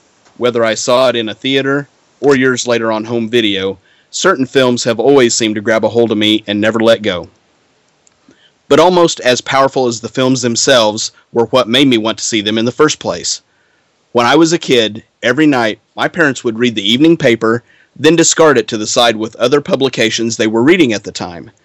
As soon as they did, I would pick it up from the pile and immediately turn to the inside of page one. There, in all their printed glory, were the theater ads. Having three different theaters in our small town back then one, an older balcony style theater, the next, a drive in, and finally, a twin cinema, I couldn't wait to see which theaters were playing the new blockbusters that Hollywood was churning out. But it wasn't all about the actual movies that were playing that excited me, it was the ads themselves. With images taken many times from the one sheet movie posters, the ads were, in my opinion, pieces of art. Many in our local newspaper were either one to two column width, but could, could and usually displayed at a bigger size in major city papers that had entertainment sections. They could be small enough to just include the title artwork, or big enough to even include taglines or casting credits. Every week, especially near the opening weekends when the new films were being advertised, I would sift through the papers to see which ones caught my eye. Usually, our drive in and older theater had the bigger ads, and I can vividly remember one ad in particular. It was around Halloween time, and it was just before I started my fondness and obsession for horror movies. Sometimes the older balcony theater would have a Halloween midnight showing of a horror film to coincide with the upcoming holiday. Looking at the ad, I was familiar with the name enough to know that it had been a popular horror film, although it had been a while since it had originally been released, and I, of course, had never seen it. But it was my official introduction to a movie that I will never forget The Texas Chainsaw Massacre. I wish I had been a little, a little bit older to have attended that screening and been able to view an original film print, but I did take advantage years later of the midnight Halloween showings at the Twin Cinema, reformatted to feature three films when the older one was sadly shut down. But it wasn't the same. Those midnight screenings I took part in were of new films, not the older classics. And unfortunately, I failed to clip out the Chainsaw movie ad before it was lost forever. Many ads came and went over the years, and I unfortunately failed to save a single one. Why? Did I not realize how much they really meant to me at the time? No, I think it was that I felt they would always be there. Man, I love flipping through each paper to view the newest advertisement and piece of movie memorabilia, and that's just what it was a historic piece of cinematic memorabilia, even though it was seen to most as just another theater ad in a daily newspaper. But to me, it was and always will be more than that. During the 70s and 80s, motion picture promotion not only stopped with publication ads, but ran full force with many other marketing techniques and ideas, such as television spots, radio ads, movie posters, lobby cards, and theatrical trailers, which I will discuss in future segments. But as many of my favorite movie ads are etched into my brain, what are the ones you remember? Did you think to save any? Let me know your thoughts, and be sure to join us next time as we take another walk down memory lane. Cool. Woo! That's awesome. And another thing, if anybody out there comes across a Children of the Corn ad from a newspaper from back in 1984, uh, contact me, please. Oh, oh, awesome. That sounds cool. You know what else sounds cool? Hearing about video games. Oh Yeah. Maybe we should ask Dustin about his segment, Gore Games.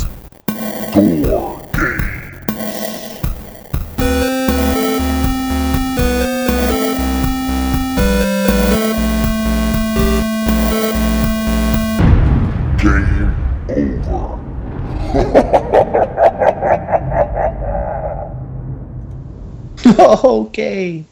Um, I know that uh, I've been uh, lately been giving kind of a game to everybody, the podcasters. And Terry, you were next, but I, I, I feel I have to put it on hold uh, because there's something else that I need to talk about before it gets too far away from us. Or you know, and I know this isn't going to be aired right away, but um, right now, horror games are getting fucking insane. The new games that are coming out are ri- goddamn ridiculous. Um, there's some been some big news recently, um, and you may have already heard about it. But there was a demo released on the PS4 called PT.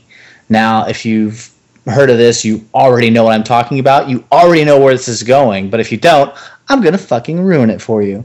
Uh, PT was a, a demo that they released that was kind of a puzzler, uh, scary as hell. I watched the playthrough because I don't have a PlayStation 4 yet. Um, it, it, it's a kind of like a puzzler horror game that looks oh my god it's like you're playing real life and i know i've said that in, in the past to myself with you know way back in the day like you know the nintendo 64 days but uh, with this eh, ps4 it- it's definitely taken another level you're playing this game and i'm not even i'm watching it you know because like i said i couldn't play it i'm watching it and i am scared as hell uh, watching somebody else play this game uh, again, it's called PT, but as you play through it, the person starts to figure it out. You see some scary imagery. Um, you get to the end of this demo, and it can be kind of confusing. Uh, the end of the demo, uh, the last thing this character does is walk through a door. as soon as he walks through that door, it starts to play a video. And we see a town and we see a back of the, your character. You don't see your character's face at all through the entire demo. And he's walking and he's walking down the middle of the street.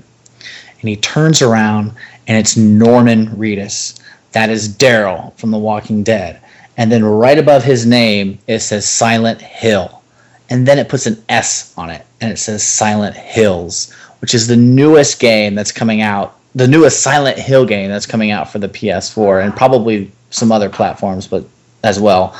But to me, that is fucking amazing. Not only is Norman Reedus attached to this, but Del Toro is attached to this as well, uh, making it with the same creator who makes all the Metal Gear Solid games. Now, if you're a gamer, this is kind of like the equivalent of like you know Tom Savini coming together with uh, you know Robert Englund and then you know having James Cameron direct a movie. You know, it's just like to me that's what this is, and it's also taking another approach because PT obviously you know what does that have to do with Silent Hill? A playable teaser. This to me is the future of, of gaming a playable teaser. This this what you played on this demo will have nothing to do with Silent Hills, uh, other than it'll probably keep the same graphical style, the same controls, and maybe the same uh, you know uh, first person view. Maybe not. Who knows? We don't know those details yet. But just the fact that this is like you're almost playing a trailer and it's a horror game is just freaking awesome. I mean, this i- i- if this takes off and more people do this, this is only going to get better for horror and gaming. Um, and Silent Hills is just the start of it. Uh, the games that are coming out in the next two years are flipping crazy. Um, we've got Alien Isolation that's coming out as well, which you know if you haven't seen anything on that, that's going to have you know, like Sigourney Weaver's daughter uh, with one alien, just like the first alien, and you're being stalked by this alien. I mean, the, there's so much coming out in the next year that it's such a good thing for horror in general. I know you guys don't play a lot of these games, but if there was ever a time to start or just to start checking them out, now's the time because there has never been really this many this many good horror games that are coming out. Now I know they haven't been released yet, but I mean just just the buzz and you know all the hype that's behind it now and, and the way that you know like I said people are coming together like I, I mean come on we're, we're going to see Norman Reedus in a video game with Del Toro like directing it with you know another big huge you know name attached to it. I mean well, we wouldn't see that 4 years ago. I- I'm sorry, I'm just like really excited. um, but I mean, like I said, uh, this genre is so taking off in in video games, and it can't be ignored um, if you're just a movie watcher. You have to check these out, even if you don't play them. Go to YouTube, watch demos, watch um, you know watch playthroughs because they're like I said they're they're like watching a movie now. Um, it- it's they've gotten so good with their graphics that it's it, they're they're off the charts. Um, so not really a game with this gore games. Uh, I just felt like I had to talk about all you know. There's more games I could I could name off uh, uh, probably a dozen more games that are coming out in the next year or so. Um, but you should definitely, ah, man. Sorry, my cat's going crazy. Um, you definitely have to check these out. Um, definitely check out PT if you've got a PS4. Um, I'm sorry if I just ruined it for you, and everyone's probably seen it. Uh, Have you guys seen anything about yeah, that? I, I had heard about it. I mean, it's it the the, the cat's already out of the bag, but um, if if you know if you want to check it out and play it through, it's still scary either way, and it's really cool to watch that in video with Norman Reedus turning around, and I mean, it just it looks like him. It's it's a you know it's a, a cartoon version of him, but man, they they nailed him. So you know, check out at least if you got PS4. I'll just say this: check out PT, um, the demo, and you know, check out all the great horror games that are coming out in the next year or so. That's Gore Games. Woo! yes. Awesome. Four games. Thank you, Dustin. So it's uh, now time for Wicked Words with Wear Tear. Wicked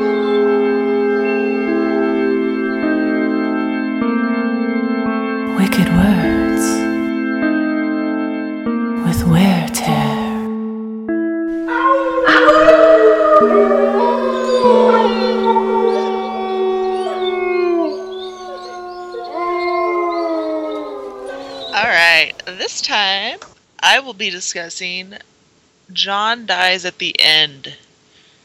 Yeah! I know, I know, I had promised that to you a while back, there, Mike. But um, and it kind of lines up because there's some sweet creature effects, right? It works. Um, anyway, the book was written by David Wong, which is actually a pen name um, for this guy named Jason Pargin, who turns out he um, is the executive editor for Cracked.com. Um, and it started out as this like serial thing like he was just writing and his coworkers loved it and they were like compiling all these stories and printing out their own copies until eventually one day he decided he was going to go ahead and publish it as a as a novel and let me just say before I get into this comparison that this book is the funniest fucking book I have ever read in my life. It is so good. I've never laughed out loud so much while reading a book. It's it's amazing. And that being said, I love Don Coscarelli, and the movie by itself standalone is is fun, but in comparison to the book, it is a steaming pile of crap. I'll be perfect. Whoa. Ah! I and I wouldn't normally say that about oh oh my god. It's it's so bad. There there are parts of it that they really like nail on the head. Like for example, the beginning, like the whole thing with the axe and him going like that entire little sequence right at the beginning was perfect. Like as after I after I had read the book and went back to rewatch the movie, I was like, "Oh my god, this is like this is exactly right. This is exactly what they need to be doing." And then it just completely veers off into left field and I know that they have to cut out a lot. I mean, there are a lot of really awesome stories within the book because it's kind of broken up into three acts. Um, and the movie mostly just covers stuff that happens in the first act and then part of what happens in the third act just to wrap everything up. So there's so many sweet like supernatural stories and stuff in the middle. Like they're almost like these like perverted ghostbusters in a way. And it's so hilarious. Um and and the book is by far more crude and perverted than the movie is. Um but God, the movie.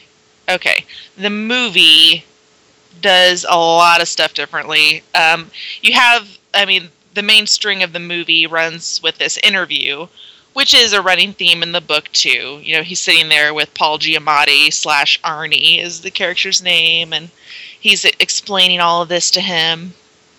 Uh, but really, it just takes a bunch of like the main action parts um, and throws them in.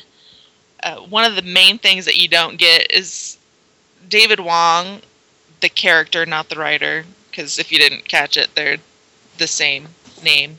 Um, he is kind of made out to be like this dorky hero in the movie, but in the book, he's just he's kind of a dick to be perfectly honest. He's just an awful person who happens to have like the weirdest luck and has all this shit happen to him. It's it's more of just a circumstance that happens. It isn't him going out trying to save all of his friends. Um, so that was a huge tone difference in the movie for sure. Uh, and then there's also like oh the chick in the movie Amy, or right, yeah, Amy. It's confusing because in in the movie, um, there's just the one girl with the one hand. You know who I'm talking about, yeah. Mm-hmm. Um, Mhm.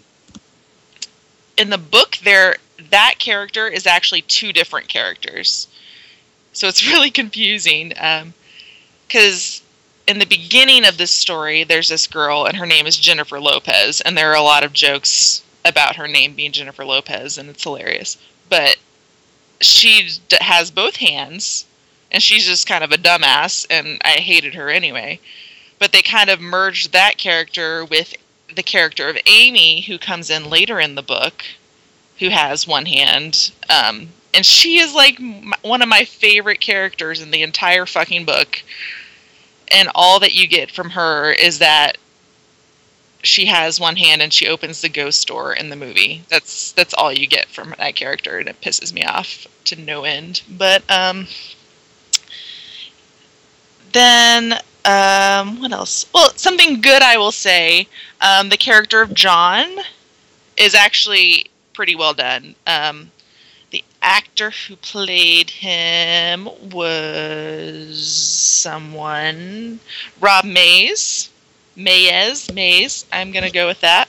Um, really, really spot on performance. Like he's an idiot, but he's a good idiot. Like he's, you can tell that he's a nice person, and that's what he's kind of the the silver lining to the whole thing in the book. Like he's the yin and yang to, or he's the the wing to David's Wong. I don't know.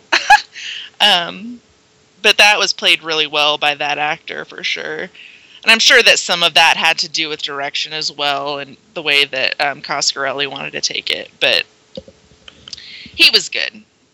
Not to say that I don't enjoy Chase Williamson as David Wong, because, I mean, the performance in itself is hilarious, and I think he's awesome. Um, but not so much with the book. Um, oh, another big thing the dog. The dog's name is Bark Lee in the movie, and in the book, the dog's name is Molly. So I don't know why why that got changed. Hmm. That's just a weird. I don't know if they couldn't get the name right. I don't know why that would be. I mean, they have the rights to everything else. It was just a choice, and a dumb one.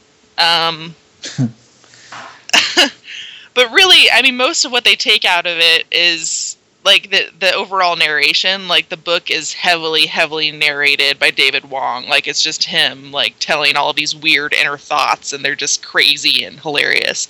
And you get a a lot of the movie is just that stuff, which is you know it's fun and all, but you miss out on a lot of the awesomeness. Um, um, well, and then the last thing I'll really I'll point at is the end. If you haven't seen the movie, I'm sorry, spoilers. Um, in the end, you know, you have the whole thing with Korrok and blah blah blah blah. Um, and then the dog saves them, and then you go back to the diner and you find out that Arnie's a ghost the whole time and whatever the book has a completely different ending.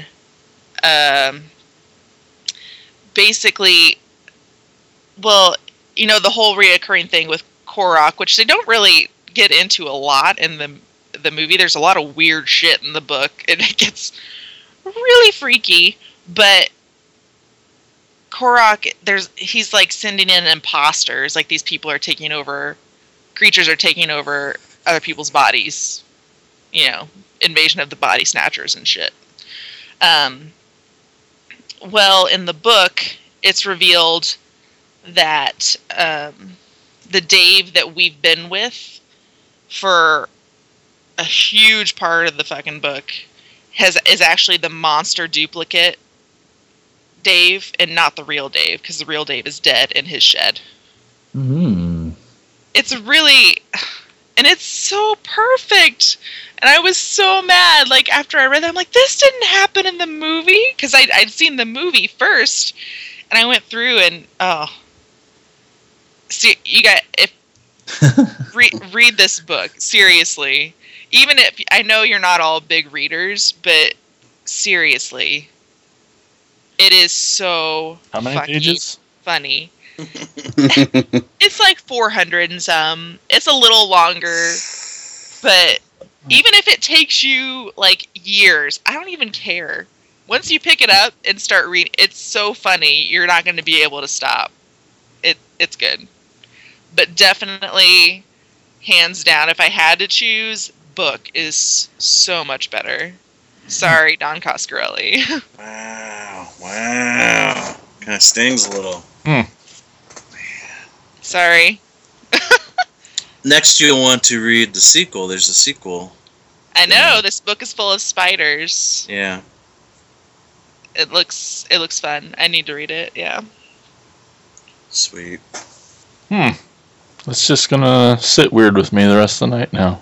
the movie was so great. Oh, but the book is so much better. I I Do you like I even said, hear I- yourself now? I I liked the movie. I liked the movie by itself, but in comparison, the book is just amazing. So do I ruin the movie by watching by reading the book? Hmm. Hmm. I mean, like I still enjoy the movie if I don't think about the book. Oh, right. Just sounded like you could do that.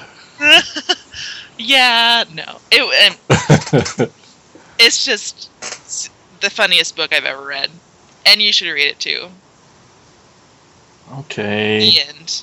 The end. Nice. Nice job. Thanks. Well, that only leaves one more, doesn't it? There is just one more. Right? Who the fuck's that? It's Yeah. time for Insane's Picks.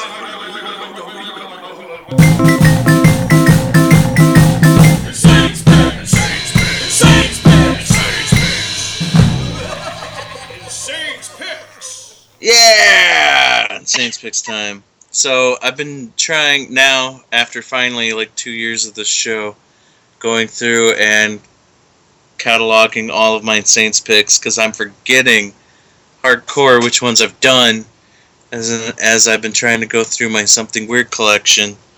I don't remember which ones I've talked about, so I've almost completely cataloged all of all of my Saints picks. I still have a few more to go.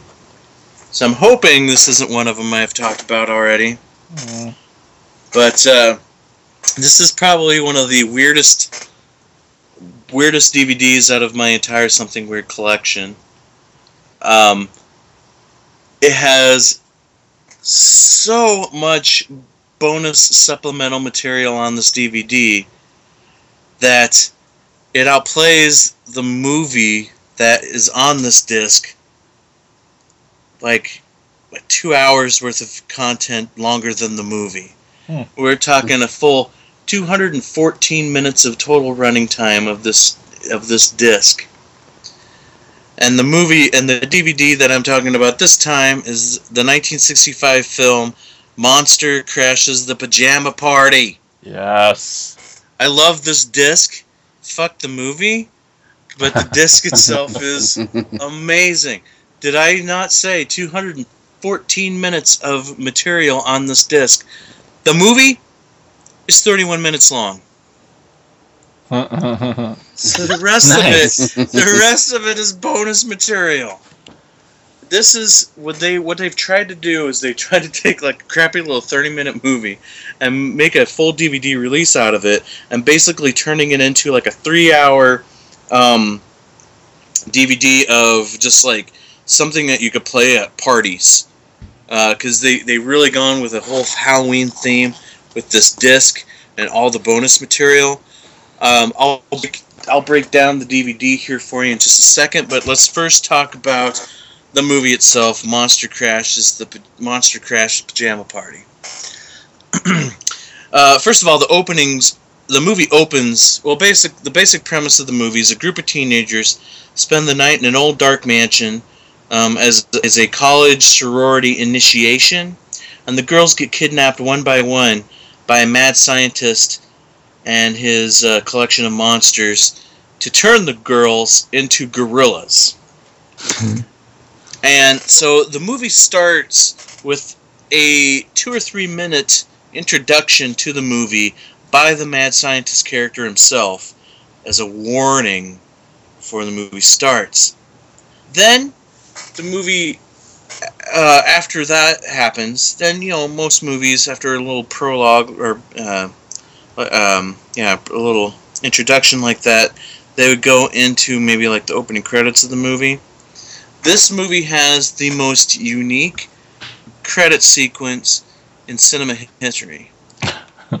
because first of all, there's no closing credits. There's no real opening credits.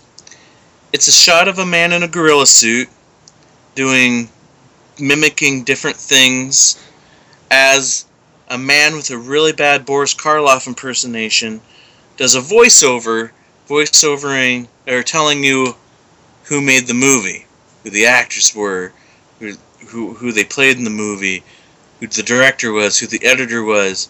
This portion, bearing in mind, again, this movie's a half an hour long.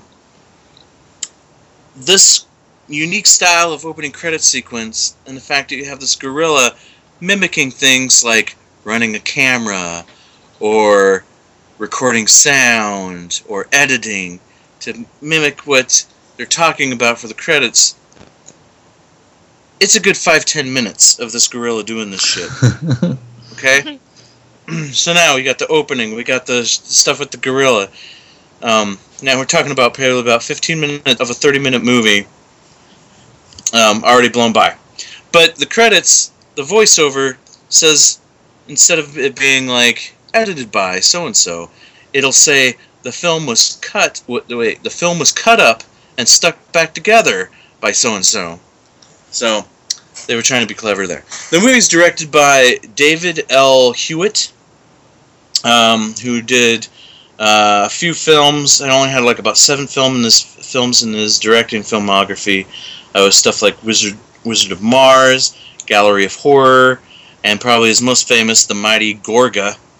Um, but he had way more of a background in visual effects. He, he had a career lasting decades in the visual effects department, even on some true legitimate Hollywood productions. So, uh, so that's Monsters Crash at the Jam Party. The unique thing about the movie itself is that the the the movie ends. You know, the uh, the their fraternity brothers show up, save the girls before they get turned into gorillas, fight the monsters, and they flee. And then the mad scientist and his monsters. Uh, the mad scientist urges his monsters to go out into the theater crowd to gain more female victims. At which point, the screen turns to like a thunderstorm scenario, and all you hear is thunderstorms and screams for a good couple minutes. As when this movie would play in theaters back in the 60s, what would happen at that point is that they would have people dressed in gorilla suits go out into the crowd and grab women out of the crowd and pull them up on pull them pull them up behind behind the stage. Nice. So totally interactive film. That's probably and, and obviously the movie is so gimmick as that because these monsters again it's just a man in a gorilla suit. There's one guy that's kind of a ghoul, but it's just a guy in a mask. There's another one that's a werewolf. It's obviously just a guy in a mask. Um, so there's no real production value to this movie whatsoever. So the whole gimmick was the whole interacting experience with the with the crowd. So keeping in with that theme, that's some of the some of the stuff that you kind of get with the supplemental material. First of all, every time you pop into something weird DVD, it'll start with their logo, where it shows clips of their movies, has this little song that plays, and then ends with the something weird logo. It's kind of their little tag thing, what have you.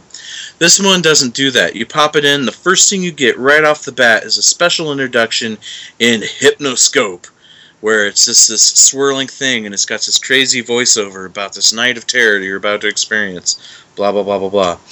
So, really, really cool. There's a couple of um, audio commentaries for the movie uh, that really don't have anything to do with the movie, but they are audio commentaries by a couple of um, couple of guys who were well known for putting on spook shows.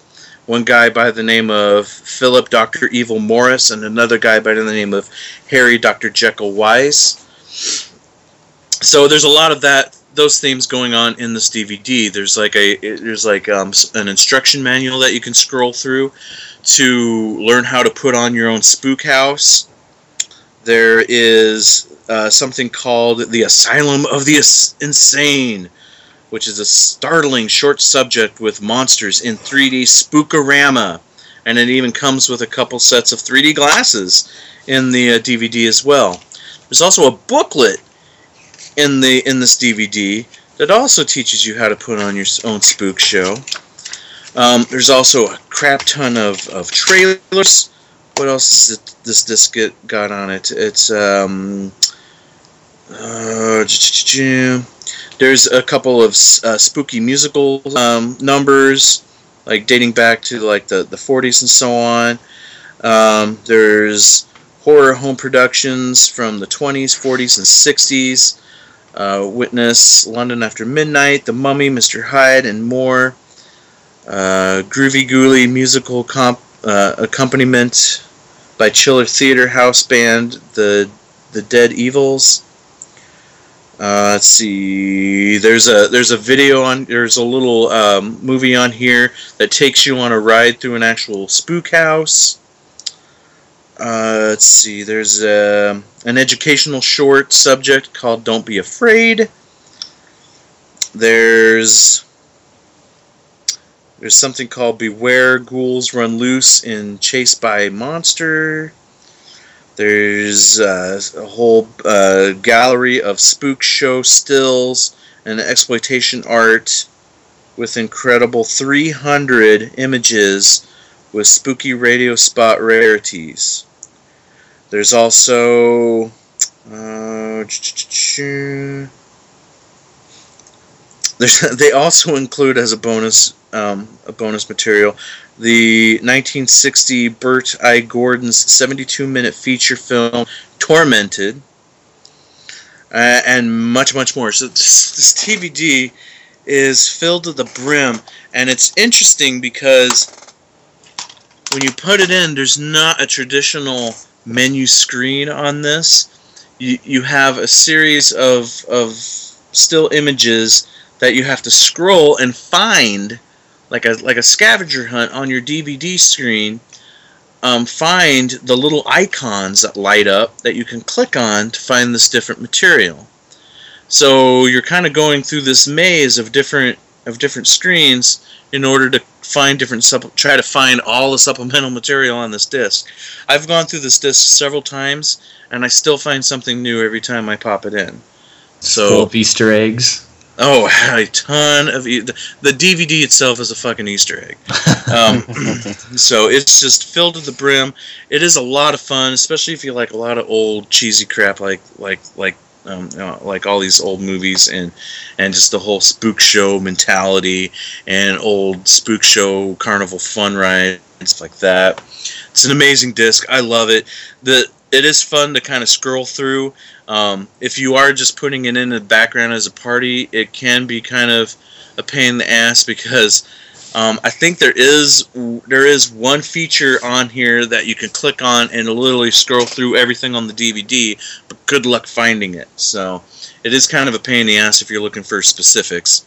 Um, Jason's probably familiar with a lot of material from this disc because I used a lot of the clips from this disc on our Insane Asylum DVD loops at the at our store because this stuff was just perfect, just perfect little party fodder, background noise, um, and just was a lot of fun. So, man, if you could find this disc, I don't know if they're still if they still have it in print, but it's freaking awesome. Forget the movie. Monsters Crash to the Pajama Party isn't anything special. It would definitely be a lot more fun to watch it back in 1964 or 1965 with uh, people running around the theater in gorilla suits. But uh, other than that, it's, it's pretty much pointless and worthless. But the rest of the disc is absolutely freaking amazing. So that's Insane's picks for this episode. Woo woo woo! Woo. Wooty woo! So that's it. That's it, boys and girls. That's another episode of uh, Attack of the Killer podcast. I almost said movie reviews from the asylum. Wrong show. Wrong show. God, too many shows, man. Too many shows. You need another show. Shows. I kind of, I kind of do. I kind of want like two or three more shows. So, yeah. So speaking of other shows, um, don't forget movie reviews in the asylum. Check that out. And uh, don't forget everything horrible. Check that out. Uh, got some new episodes coming, Dustin. You know it. Yeah. and the uh, and your other new show too. The wh- what's it called? Everything horrible about games. What is it? Oh, just horrible games. Horrible games. All right, cool, cool. And John, how's the uh, how's the Children of the Corn podcast coming? Uh, it's it's a coming. Um, working on some legal stuff right now, some legalities, and trying to get everything you know squared away. You know, for some copyright things. So, but it should be coming soon. So, Like how many times you can say boobs on a podcast. Yeah. those kind of things. there's one. Boops, boops, boops, boops. boops. All right. Let's not get sued, guys. Boobies. Till John knows the number. but yeah, so it's it's a coming along. So, hopefully soon. Awesome. Cool, cool, cool. And so yeah, so definitely everybody check us out. Uh, we're on Twitter, on Facebook, Tech of Killer Podcast, uh, o- AOTKP. Anything anybody else want to add before we sign off? Terraflix. Fairflix. Oh yeah, damn it, Terraflix, Kick-Ass Blog. Uh, what's what's the newest one you have up right now? Uh, the battered bastards of baseball. It's Oh a yeah, Netflix documentary. okay. What was the one you had before that? Uh, I don't remember. She's had so many, and there'll be so many more by the time. Yeah. So This many. even I know, but I'm out. trying. I'm just trying to remember the last one I read. I thought was pretty kick-ass. I don't remember. They're all kick ass. Well, they are. I just I haven't read. I haven't read that new one yet. The, the baseball Don't bother. I think Kurt Russell's in it, so It- he is. You're right. just don't bother. Sweet. All right. So there you go. Another episode of Attack of the Killer podcast done in the books. We'll see you next time. Goodbye, everybody. Bye. Bye. See ya. Bye. Oh no, could this be the end of? Attack of the Killer Podcast. Attack of the Killer Podcast. Attack of the Killer Podcast. Attack of the Killer